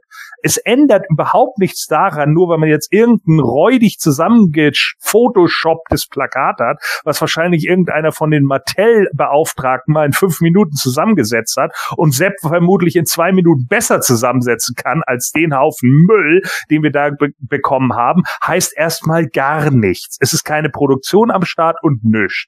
zwanzig neunzehn wurde verschoben, weil man gemerkt hat, man hat die Fresse wieder zu voll genommen und ist nicht da hingekommen. Und wenn ich sage, der Film kommt nie, spiegelt das das ganz gut wider, wenn es dreiundzwanzig Jahre dauert, von dem ersten Gerücht an, um dann irgendwie noch einen weiteren Teil zu bringen. Mal davon ab, dass es jetzt, äh, wie viele Jahre, siebenundachtzig bis jetzt, äh, wissen wir dann ja auch, ne, wie, wie viele Jahre es überhaupt gedauert hat, um dann überhaupt in dieses Stadium zu kommen. Das ist einfach nur absoluter Blödsinn. Bevor nicht in irgendeiner Weise Produktionen gestartet sind, sage ich dazu gar nichts, weil das auch nur dummes Geplänkel ist, was im Vorfeld ist. Und nur weil irgendein Mitarbeiter von Mattel, der jetzt darauf angesetzt ist, jetzt plötzlich sagt, ja, also ich glaube, wir arbeiten in Zukunft mal mit Sony ein bisschen zusammen. Und Sony, die sich ja, wie gesagt, eben die gesamte Zeit nur darum reißen, irgendein besonderes Franchise zu kriegen, weil irgendwie müssen wir Marvel ja beikommen. Und was sollen wir nur machen? So, ja, dann sitzen sie halt da und müssen eben sich den härtesten Kram aus den Fingern saugen. Ja, dann nehmen sie eben Masters of the Universe, bis dann eventuell zwanzig zwanzig wieder gesagt wird, ah nee, ich glaube, der Hype ist vorbei, irgendwie ist es doch nicht so gut. Und dann, dann guckt ihr wieder alle blöd. Aber jetzt ist es natürlich total die Mega-Nummer, Leute. Mega-Nummer. Also, ich wiederhole mich jetzt, glaube ich, zum äh, gefühlten sechshundertneunzehnten Mal. Ich glaube erst, dass dieser Film läuft, wenn ich im Kino sitze und er beginnt, ja, dann werde ich glauben, dass der Film läuft. Und vorher gibt's gar nichts. Ende. Okay, ich stelle mir jetzt gerade vor, wie ein Mitarbeiter oder eine Mitarbeiterin von Mattel Deutschland diesen Podcast sich runterlädt. Ach, mal gucken, was, was so was die, die Fans, Fans so sagen. zu sagen haben. Hört es dann. Hm, hm, hm, ah ja, ganz interessant, die klingen ja gut. Ah, ich glaube, mit denen treten wir mal in Kontakt. Und dann legt Gordon los. Ja, aber du hast ja schon gesagt, die ist eine Meinung gespiegelt, nicht die Meinung des Podcasts wieder. Sehr schön. Ja. Nein, also, ähm. Na, also ähm, um, um das wirklich so, so zu sagen, äh, abgesehen von welche Meinung jeder von uns hat, ist es ist es natürlich einfach so eine Geschichte, was Gordon auch, äh, glaube ich, versucht da, damit zu erklären, dass das einfach so lange schon dauert, bis dieser Film kommt und bis wir zu dem Punkt gekommen sind, an dem wir jetzt sind, dass man da schon von der kommt nie durchaus reden kann, ohne dann hinterher sich wie ein Trottel fühlen zu müssen, wenn er dann nach so vielen Jahrzehnten doch mal kommt. Weil je länger es ja dauert, desto größer ist die Wahrscheinlichkeit, dass es doch irgendwann einfach mal passieren wird. Ja, also ich mochte, möchte jetzt auch schon nochmal sagen, dass dieser Zustand, dass Mattel in einer offiziellen Verlautbarung zusammen mit Sony, also es muss um den Film gehen, davon spricht, dass da was passiert, ist meiner Meinung nach schon neu. Also das gab's so noch nicht. Also deswegen ist die Wahrscheinlichkeit etwas höher, dass er jetzt tatsächlich kommt. Aber es ist natürlich noch, noch keine Sicherheit, dass er kommt, weil es kann immer noch irgendwer bei Mattel das komplett streichen, das geht von heute auf morgen, äh, oder es kann einfach in, im Sande verlaufen, das ist alles komplett möglich, ähm, aber können Sponsoren abspringen, es kann alles, es kann alles passieren, es kann Geldquelle kann versiegen, Sony und Mattel können sich heftig in die Haare kriegen. Mattel kann pleite gehen. Ja, theoretisch ist, ist so vieles möglich. Ja, ja, Sony kann auch plötzlich Interesse daran verlieren, weil sie eventuell mit irgendeinem anderen Hasenködel, den sie an die Wand geworfen haben, Erfolg haben. Und dann äh, sagen, Venom, ja. Sie zum Beispiel Erfolg. Also Venom, Venom hat ganz gut funktioniert und da kommt ja anscheinend jetzt auch ein zweiter. Ja. Und sie wollen ja auch irgendwie versuchen, dass es über dieses Spoiler Marvel Cinematic Universe Multiversumskonstrukt irgendwie vielleicht ver- verbinden. Na gut, ja, das hat ja jetzt aber auch nichts mit dem Motor. Nee, nee, aber das, das Sony... Das Ding ist ja, also was Sony Gordon ja gesagt hat, ist, dass Sony schon viele viele Flops in dem Sinne gemacht hat. Genau. Oder wenn nicht Flops, dann war es zumindest nicht gerade irgendwas, wo Leute wie wir gesagt haben, boah, das ist voll geil. Und äh, das ist natürlich die Gefahr beim Masters-Kinofilm genauso, logisch, weil der eben nicht genauso mit Disney zusammenarbeitet. Kann auch, scha- kann natürlich, selbst wenn er kommt, kann er auch scheiße werden. Ja. Ist, voll, ist vollkommen klar. Ja. Aber da, darüber, sind, darüber sind wir uns ja auch genau, einig. Das genau, Ding ist dann einfach, wie du gesagt hast, es kann jederzeit noch irgendwas passieren, dass der Film nicht kommt oder dass Noah Centineo wieder abspringt oder sonst irgendein Sesselpups einfach sagt, nö, machen wir jetzt doch nicht. Das Positive, was mich ja auch positiv stimmt, wo ich sage, oh, es ist... ist ist eine gute Chance wie noch nie zuvor, dass wirklich wir übernächstes Jahr spätestens äh, einiges erleben werden, ist halt eben, dass diese offiziellen Aussagen jetzt von Mattel kommen, wo man merkt, zum ersten Mal in all den Jahren und Jahrzehnten treten die selber mal auch relativ selbstbewusst damit heraus, die wollen's. Ob sie es am Ende hinkriegen werden, ist immer noch eine andere Frage. Solange nicht die Dreharbeiten abgeschlossen sind und das Ding im Kino läuft, ist es immer noch was anderes. Aber sie wollen es zumindest sehr stark. Und das ist mal eine gute Sache aus meiner Sicht. Ich verstehe halt einfach nicht, wie einige Fans immer wieder so blauäugig sein können und jedes Mal irgendwie glauben, ja, oh mein Gott, ja jetzt bei jeder scheiß News wird irgendwie wild aufgeschrien. So. Und ich denke dann immer nur, alter Leute, das ist so, das ist, das sind die Zeugen Jehovas des Fantums. Morgen, oh, geht nee, die Welt unter, morgen geht die Welt unter, morgen geht die Welt unter und irgendwann kommt da mal ein Komet. Seht ihr, ich hab's euch gesagt. Es war fünfundzwanzig Jahre lang am Stück, dass morgen die Welt untergeht, aber jetzt hatte ich mal recht. Oh nee, das würde ich so aber echt jetzt nicht sehen. Weil, also ich habe dir in früheren äh, Gelegenheiten oft recht gegeben, wo es drum ging, irgendein Sesselpups hat irgendein, irgendeine Twitter-Nachricht gepostet und ich habe gesagt, oh, was soll das denn? Das ist genauso wie ein Furz aus meinem Hintern, äh, das, verfl- das verfliegt genauso schnell, wie man es gerochen hat. Aber diese Sache hat halt doch schon ein bisschen mehr Gewicht aus meiner Sicht, wo ich dann doch verstehen kann, dass die Leute da jetzt schon eine Hoffnung haben, wo ich dann nicht unbedingt äh, früher davon ausgegangen wäre, dass die eine gewisse Berechtigung hat. Naja, aber wir hatten vorher auch schon irgendwelche äh, Bilder, wo dann Leute auf Twitter plötzlich ihre Studio-Posts gezeigt haben und dann äh, die die Konzeptzeichnungen da gezeigt wurden und dann haben Leute die Konzeptzeichnung von dem Tisch rausgenommen und per Photoshop vergrößert, damit man sehen kann, wie sieht das Ding aus und das sah dann aus wie das Doom-Cycle irgendwie aus äh, Marvel Secret Wars und das ist auch alles wieder verworfen worden. Und da ist auch ein Riesenruck durch alles gegangen. Und oh mein Gott, die sind schon an den Konzeptzeichnungen. Jetzt geht's aber bestimmt voll los. Nicht.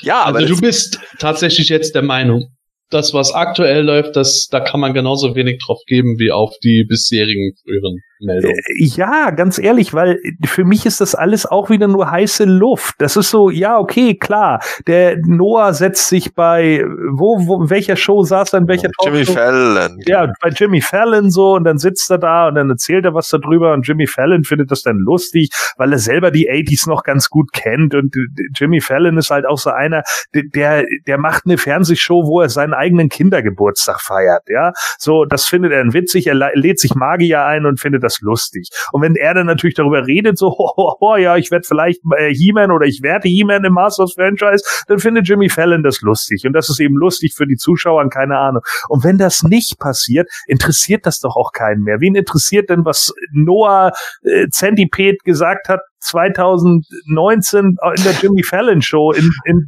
einem halben Jahr später? Das interessiert keine Sau. Da kommt doch keiner an und sagt, oh, du hast doch mal gesagt, du willst He-Man. So, ja, das ist doch vollkommen irrelevant. Die können doch erstmal alles sagen. Es ist ja in Ordnung, dass jetzt irgendwie Mattel sagt, ja, wir sind da an großen Sachen dran mit Sony. Aber ganz ehrlich, das ist nicht das erste Mal, dass sie äh, zumindest irgendjemand dann gesagt hat, ja, wir haben da jetzt einen Vertrieb und wir haben wahrscheinlich auch jemanden, der das Drehbuch schreibt, und dann wurde das Drehbuch wieder weggeworfen, und dann hatten sie irgendwie ein australisches Model angeblich gecastet, äh, das He-Man spielen sollte, und das ist auch alles wieder tot, aber Sony hatte immer Interesse. Und jetzt ist das erste Mal, dass ein, äh, irgendein Poster auftaucht, wo unten Sony und Mattel draufsteht, und alle rasten aus. Ja, meine Güte.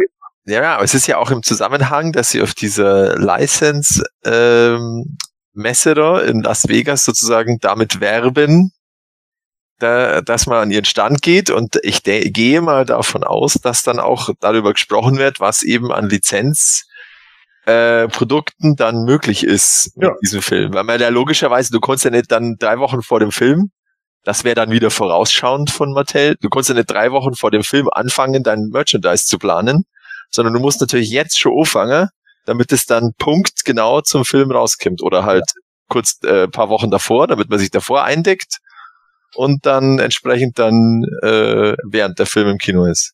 Ja. Also das wäre sinnvoll. Ja, genau. Ja. Und deswegen, ich sehe das schon irgendwo als eher was Handfesteres. Also dass Mattel das plant und dass sie das irgendwie einplanen wollen, da was zu produzieren. Also sagst du, dass das jetzt von einer zwei Prozent Quote auf eine sieben Prozent Quote angeht? Ich will, ich nenne jetzt keine Zahlen, aber es ist mehr als vorher. Ja. Ich nenne eine Zahl. Ich sag, es ist eine fünfundsiebzig Prozent Quote. Oh, okay. Ja, ich äh, bin da deutlich pessimistischer. Also ich würde auch eher fünfzig sagen, aber aber ähm jetzt muss der Jens kommen. Wen über- oder unterbietest du? Ich gehe auf neunundachtzig Komma fünf. Nein, also ich bin ja schon immer gegenteiliger Meinung gewesen. Ich denke mir bei... Zu allem? ja. ja, natürlich. Ich bin ja ein lebender Widerspruch. Jetzt bin ich gegen alles. Ja, genau. Ja, das, das ist ein geiler Biografietitel. Äh... Nein, Sache ist eben die, wir besprechen das ja auch schon oft genug hier, wenn ich auch dabei bin oder wenn ich es höre, dass Hollywood einfach nichts mehr einfällt. Sprich, sie brauchen neues Material. So, und sie bedienen sich an so vielen Dingen aus den achtzigern, teilweise siebzigern oder auch neunzigern mittlerweile. Nee, äh, Matrix soll ja auch schon wieder neu gemacht werden oder fortgesetzt, wir wissen es ja nicht genau. äh, für mich war das immer nur eine Frage der Zeit. Und ich denke, dass wenn es nicht jetzt passiert, passiert es irgendwann in der Zukunft. Und es ist ja nun mal auch so, äh, Mattel sieht ja auch, heutzutage geht nichts über einen Film. Das ist das, womit du dann die Werbemaschinerie antreiben kannst. Auch ein Cartoon oder so, das, das wird's einfach nicht mehr bringen. Aus dem einfachen Grund heraus, da wo noch das große Geld zu machen ist, das ist eben im Kino. Auch wenn äh, die die Kinoindustrie, äh, die Filmindustrie immer am Meckern ist, aber sie machen Milliarden Umsätze damit. Und wie gesagt, das ist etwas, wo man auch tatsächlich ein Franchise mit aufbauen kann. Selbst wenn du nur auf drei Filme gehst, erst Skeletor, dann die Snakes, dann die Horde, keine Ahnung, wie du es aufbaust, aber du kannst so viel damit machen. Du kannst Spin-Offs machen über Skeletor, über He-Man, über Man-at-Arms, über Teela, Evelyn und so weiter. Also das kann man jetzt... was weiß ich, wie weit ausdehnen. Und für mich war das immer nur eine Frage der Zeit. Ich sage sogar zu neunundneunzig Prozent der Film kommt. Ich wollte vorhin, bevor du geantwortet hast, noch sagen, Jens, jetzt sag bitte nicht neunundneunzig Prozent. Das lasse ich jetzt mal so stehen. Sehr gut. Ja, wenn ich falsch liege, dann stehe ich dazu, dann ist das eben so, weil ich, ich sag's, also wir sagen es doch überall, ob es nun bei Nightcrow ist oder egal was für ein Film-Podcast ich höre, es ist immer wieder, ja, Hollywood fällt nichts ein, das x-te Reboot und bla, und deswegen denke ich mir einfach, ja, die werden auf jeden Fall was versuchen. Ich meine, wenn du sogar schaffst, um Godzilla ein Franchise aufzubauen über mehrere Filme und das ineinander mhm. zu verstricken und so weiter, warum sollte das dann mit Masters nicht gehen, wo viel mehr Potenzial drin ist? Äh, ja, äh, da muss man natürlich jetzt auch wieder ein bisschen anders gucken, ne? Godzilla äh, war aber über die Jahre hinweg auch immer wieder präsent, auch mit regelmäßigen Filmen, auch wenn die natürlich von Toho produziert wurden und aus Japan mhm. kamen, aber trotz alledem gab es wenigstens irgendwas. So Masters hat's auf einen Film gebracht und das war's und der ist gefloppt, ne? Das war äh, bei ja, aber guck mal, äh, Fluch der Karibik war eine Touristenattraktion. Das, was war das? Ein Karussell? Und daraus haben sie einen Film gemacht, also. Ja, aber trotz alledem, äh, das, das eine hat mit dem anderen nichts zu tun. Es hat ja dann auch vielleicht, weil Fluch der Karibik wäre vielleicht, hatte auch ein bisschen das Glück gehabt, zur richtigen Zeit am richtigen Ort zu sein, ne, weil Piratenfilme eine ganze Weile lang überhaupt nicht mehr gelaufen sind und dann eben mal wieder was anderes waren und du eben ein Action-Adventure daraus gemacht hast und so. Sagt ja niemand, dass ein neuer Masters of the Universe-Film nicht eventuell auch funktionieren könnte, ja, wenn er, wenn er das breite Publikum oder sowas ansprechen würde, wenn er dann käme. So, aber äh, der, der, der Punkt ist doch halt der, ähm, um, um Godzilla ein Franchise zu bauen, ist halt eine ganz andere Nummer, weil eben Godzilla die gesamte Zeit eigentlich auch durch die zweitausender hinweg immer wieder präsent war. So, und das ist natürlich dann ein Punkt, wo Hollywood dann irgendwann gedacht hat, ja okay, das, was die Japaner jetzt machen, das übernehmen wir jetzt einfach mal, wir zahlen da ein bisschen Geld hin, zahlen an das Studio und machen dann unseren, äh, unser eigenes Ding. Woraufhin dann ja die Japaner auch nochmal wieder nachgelegt haben mit Shin Godzilla, der übrigens besser war als der äh, amerikanische Godzilla. Äh, zumindest der von vor ein paar Jahren. Den neuen habe ich noch nicht geguckt. So, also da kann man definitiv auch was mitmachen, aber letzten Endes ist es genau das, was Hollywood eben ausmacht. Nur noch Reboots oder Fortsetzungen. Und das ist halt ein großes Problem. So. Mhm. Klar können sie das versuchen. Ich habe ja überhaupt kein Problem damit. Ich hätte auch kein Problem mit Mask-Filmen oder sonst was gehabt. Da wurde ja auch so viel gesabbelt, was da nicht alles kommen sollte und äh, dass sie alle alle Universen miteinander verbinden wollen und dann hast du irgendwann das Crossover mit, wie hieß der Roboter noch? Rom oder was? Und dann ja. und Mask und bla und wer war da noch mit in der ganzen Pose drin? Man, Vol- Voltron war nicht mit dabei. Nee, Voltron, nee. Äh, äh, Micronauts, ah. Visionaries. Ach, Micronauts, ja, Visionaries, genau. Sowas alles, ne? Und das sind ja dann alles so die kleineren Sachen gewesen, die es ja auch dann alle irgendwie nur auf eine Zeichentrickstaffel gebracht haben und so. Und äh, da wollte man auch so viel mitmachen und äh, dann gab es auch eine Konzeptzeichnung und bla, ja. Und was ist jetzt draus geworden? Nüscht. Also es ist immer, es ist natürlich easy, dann irgendwie, ja, wir gucken jetzt nochmal die achtziger durch und grasen irgendwas ab, weil es wird schon irgendwelche Mit-dreißiger, Anfang-vierziger geben, die doof genug sind, ihr Geld dafür zu hinterlegen. So, so wird momentan eigentlich eher irgendwie scheinbar gerade gehandhabt, als irgendwie was Sinnvolles daraus zu machen. Und das finde ich halt einfach, es ist anstrengend. Es ist einfach anstrengend, dann sowas zu lesen und dann nach einem halben Jahr oder zwei Jahren hört man dann wieder, ach nee, machen wir doch nicht, weil irgendwie wissen wir gar nicht, was wir damit anfangen sollen. Ja. Ja, ich glaube, wir müssen da jetzt äh, gar nicht noch weiter ins Thema gehen, denn ich sehe, es ist schon relativ lange, äh, was wir an Laufzeit hier zusammenkriegen. Ja. Das Thema. Aber äh, wir brechen das jetzt, glaube ich, auch an der Stelle eben mal ab, weil wir werden sowieso in den kommenden Folgen immer wieder darüber reden, egal ob der Film jetzt doch wirklich kommt oder ob er dann doch nicht kommt oder sich noch irgendwas verändert. Es ist zumindest, wie man hört, ein spannendes Thema. Gordon ist eher negativ eingestellt, Jens ist super positiv eingestellt, ich bin ziemlich positiv eingestellt und Matthias... Ich bin einfach der neutrale News-Schreiber, darum auf fünfzig Prozent. Ich, ich berichte darüber nur, wenn irgendwas passiert. Ich beurteile es. Ach, die, die Schweiz, oh bitte.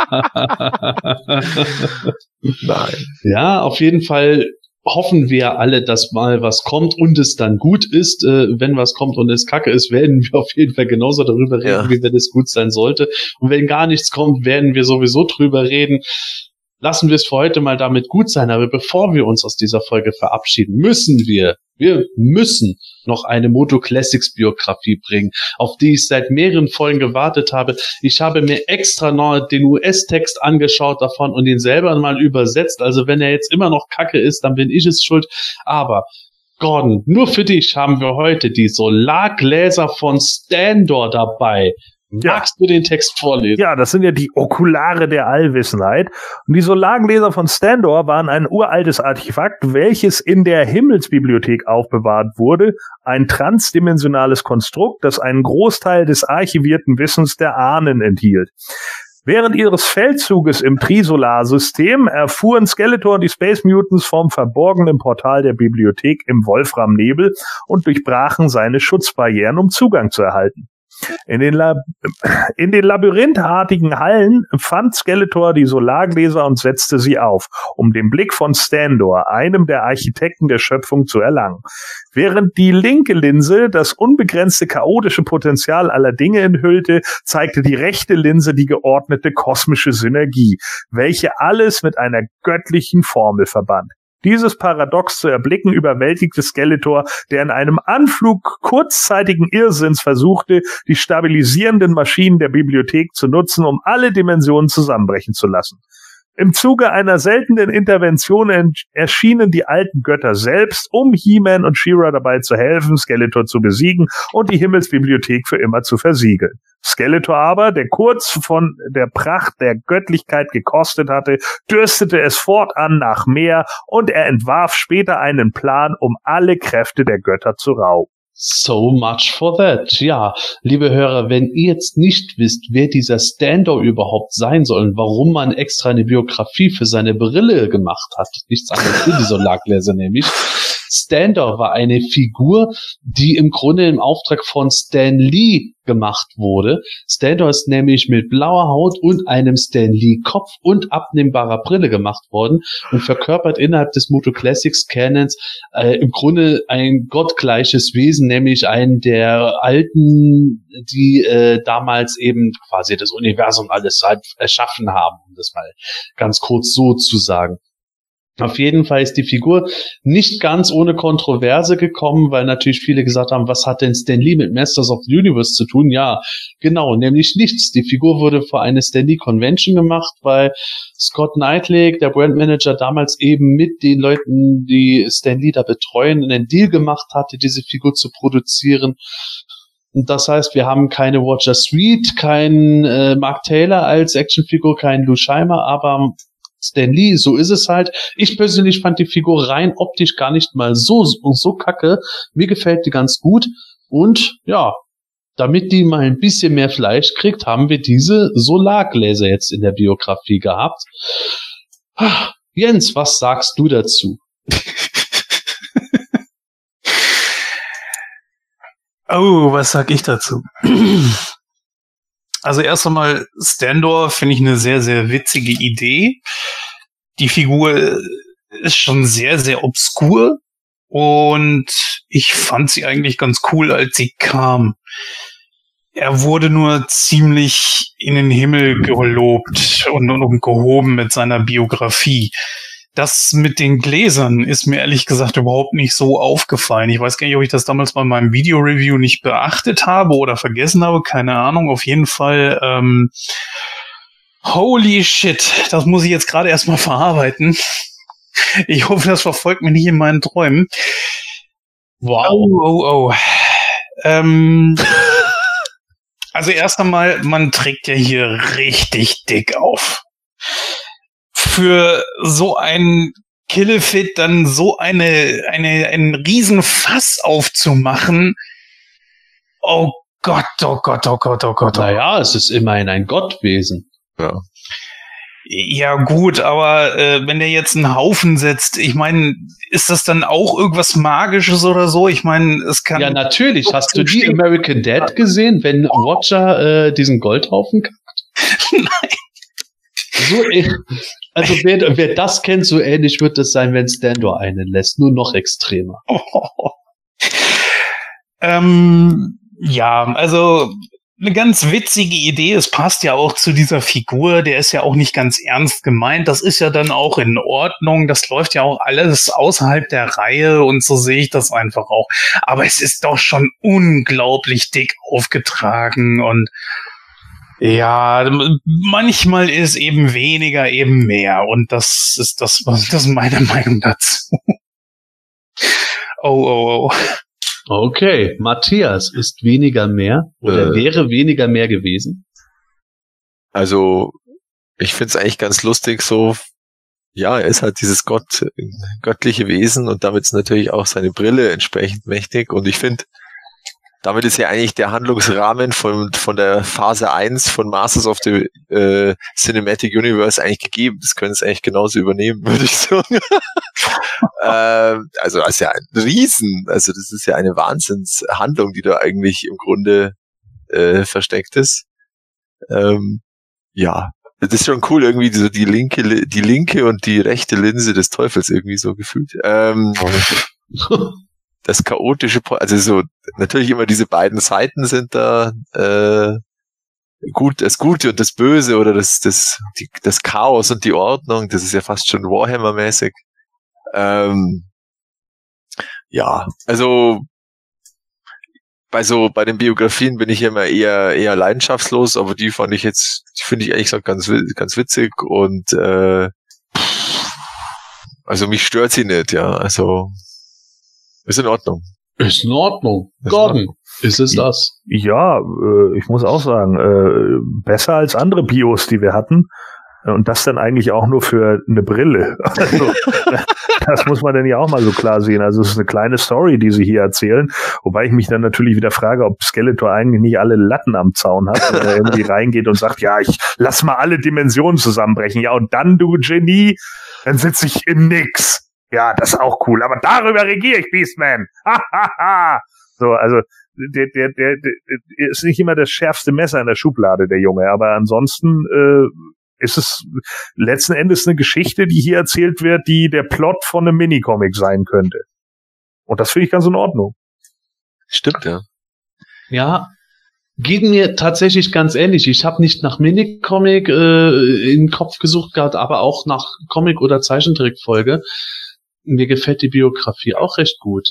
Ich verstehe, was Jens meint, dass es sehr viel ist und wirklich schon eine kosmische Geschichte ja schon fast mit enormen Ausmaßen, aber für mich, auch wenn die Figur nicht ganz ohne Kontroverse läuft, ist es vollkommen passend, dass es da eben um einen göttlichen MacGuffin geht und ja, ich sehe schon äh, Elemente, die aus anderen Quellen herausgezogen wurden, aber das eben besser, als es bei Scott Knightlick damals der Fall war.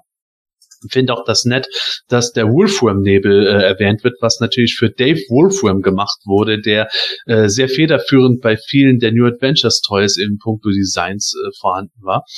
Und also ich kann bei der Biografie tatsächlich nichts großartig äh, Negatives finden. Es ist nicht zu viel Name-Dropping, es ist nicht zu konfus.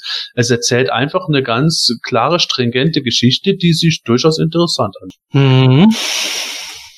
Sind wir schon fertig? Ja. Ja, Wahnsinn. Dann würde ich doch sagen, das war's für heute. Tschüss. Nein. Nicht ganz. Also, liebe Hörer, lassen wir es damit für heute gut sein. Die Folge ist ja eben, wie gesagt, schon lang genug geworden. Ob ihr jetzt an den Film glaubt oder nicht, ich hoffe auf jeden Fall, dass ihr in den kommenden Folgen auch wieder bei uns dabei sein werdet, wenn wir wieder das Hemanische Quartett eröffnen. In diesem Sinne, bewertet uns gerne auf iTunes, gebt uns Likes auf Facebook und YouTube, gebt uns Kommentare ab. Ich hoffe natürlich vor allem sehr positive, dass es euch gefallen hat. In diesem Sinne, tschüss, bis bald und gute Reise. Ja, auch von meiner Seite aus, vielen Dank fürs Zuhören. Wir hören uns dann in einer der nächsten Folgen wieder, wenn ich da auch wieder mit dabei sein darf. Äh, sehr, sehr merkwürdige Biografie, sehr, sehr unterschiedliche Meinungen bezüglich Snake Mountain und dem Film. Aber das ist ja auch gut so, davon lebt dieser Podcast und das finde ich dann eigentlich immer mit das Beste. Ja, bis demnächst und gute Reise. Tschüss! Ja, der äh, Sebastian hat es ja schon erwähnt, wir sind ja auch auf YouTube und da, da würde mich sehr freuen, wenn wir da viele, viele neue Abonnenten kriegen, also nicht nur wegen des Podcasts, sondern auch wegen unserer Videos, weil YouTube hat ja letztens geändert, dass man erst ab tausend Abonnenten Livestreams über mobile äh, Geräte machen kann und ich wollte ja eigentlich von der Grayscale-Con diverse Dinge livestreamen und das kann ich jetzt nicht, weil wir unter tausend Abonnenten sind. Also wenn ihr noch nicht abonniert habt, macht es. Ich würde mich freuen. Bis zum nächsten Mal. Servus. Ja, äh, vielleicht auch nochmal so eine Sache äh, bezüglich des Films, äh, um da nochmal ein, ein bisschen Klarheit zu schaffen. Ähm, ich habe ein schönes Zitat vor kurzem mal im Internet gelesen. Äh, nur weil wir nicht überein, mit der Meinung übereinstimmen, heißt das nicht, dass ich dich hasse. Ja, äh, das ist nämlich genau so ein äh, wichtiger Punkt, der auch heutzutage oftmals gerade in Social Media irgendwie äh, nicht so ganz rüberkommt. Also wenn man sich mal nicht einig ist über den Film oder über Snake Mountain oder über Figuren oder über She-Ra-Cartoon oder sonst irgendwas, heißt das nicht automatisch, dass das Gegenüber einen hasst oder man das Gegenüber hassen muss. Es ist einfach nur eine Geschmacksfrage. So, und jetzt weiter zum Film natürlich. Ich habe ja ganz klar dann noch was gehört zum neuen Film, der ja zwanzig einundzwanzig kommen soll, wie ich jetzt gehört habe. Ne? Der ist ja kurz verschoben worden von neunzehnhundertachtundneunzig. Und äh, da habe ich ja noch mal einen kurzen Einblick bekommen äh, von meinem äh, guten Freund da, äh, vom Regisseur Aaron. Und der hat mir dann noch mal irgendwie so ein bisschen einen Einblick gezeigt. Und dann äh, sagte er irgendwie, ja, aber Keldor wird gar nicht der Hauptgegner sein und Skeletor auch nicht, der wird nämlich äh, getötet. Und dann habe ich gesagt, was, wie, der wird getötet, das gibt's doch überhaupt nicht. Wer ist denn dann der Hauptgegner, Hordak oder was? Und dann sagt er, ja, das wissen wir noch nicht so genau, aber wir wollen das Franchise ja total fresh und jung und überhaupt machen, so vielleicht John Cena als Bad Guy. Und ich so, okay, naja gut, wenn ihr meint. Ne? Und dann habe ich dann noch so gesagt, ja, aber wie läuft das denn dann ab? Ja, also Keldor bleibt tatsächlich Keldor, der entwickelt sich gar nicht zu Skeletor, der wird dann einfach irgendwie zwischendrin getötet. Und ich habe dann gesagt, ja, von wem wird er denn getötet? Und dann sagt er, ja, hier äh, von seinem Neffen. Und ich, Adam? Nee. Hui, das war ein Insider. Holla die Waldfee. Ich habe echt gebraucht, bis ich es kapiert habe, aber oh. Nee. Das Hemanische Quartett. Präsentiert von planet eternia punkt de. Dem alles aus den Spielzeugläden tragenden Jens Behrens. Spielzeugläden? Naja, in Westfalen redet man so. Ja, das Sonderhörspiel Die Giganten des Universums hatten wir in der letzten Folge besprochen gehabt, dass ein, eine denkbar oder so haben wir mal ah, fast schon historisch schlechte Bewertung. Sorry, Sebastian. Hatte. Sorry, jetzt, jetzt warst du ab. Ich. Abge- oh. Ja, genau. Okay. Ungefähr geht's ab. Jetzt wieder? Ja, jetzt geht's wieder, ja. Okay, dann mach ich nochmal. Äh, wo war, war ich da? Ah ja, genau. In Klammern nur kurz. Nein, auf nein, nein, nein, Jens. In hm? Klammern musst du nicht. Okay. Ich hab das gerade gehört. Hervorragend. Jens, Jens, Jens, Jens, Jens. Ach so, ja. Einsatz. Welche Stadt? So ein Kack. Das Hemanische Quartett, präsentiert von planet eternia punkt de.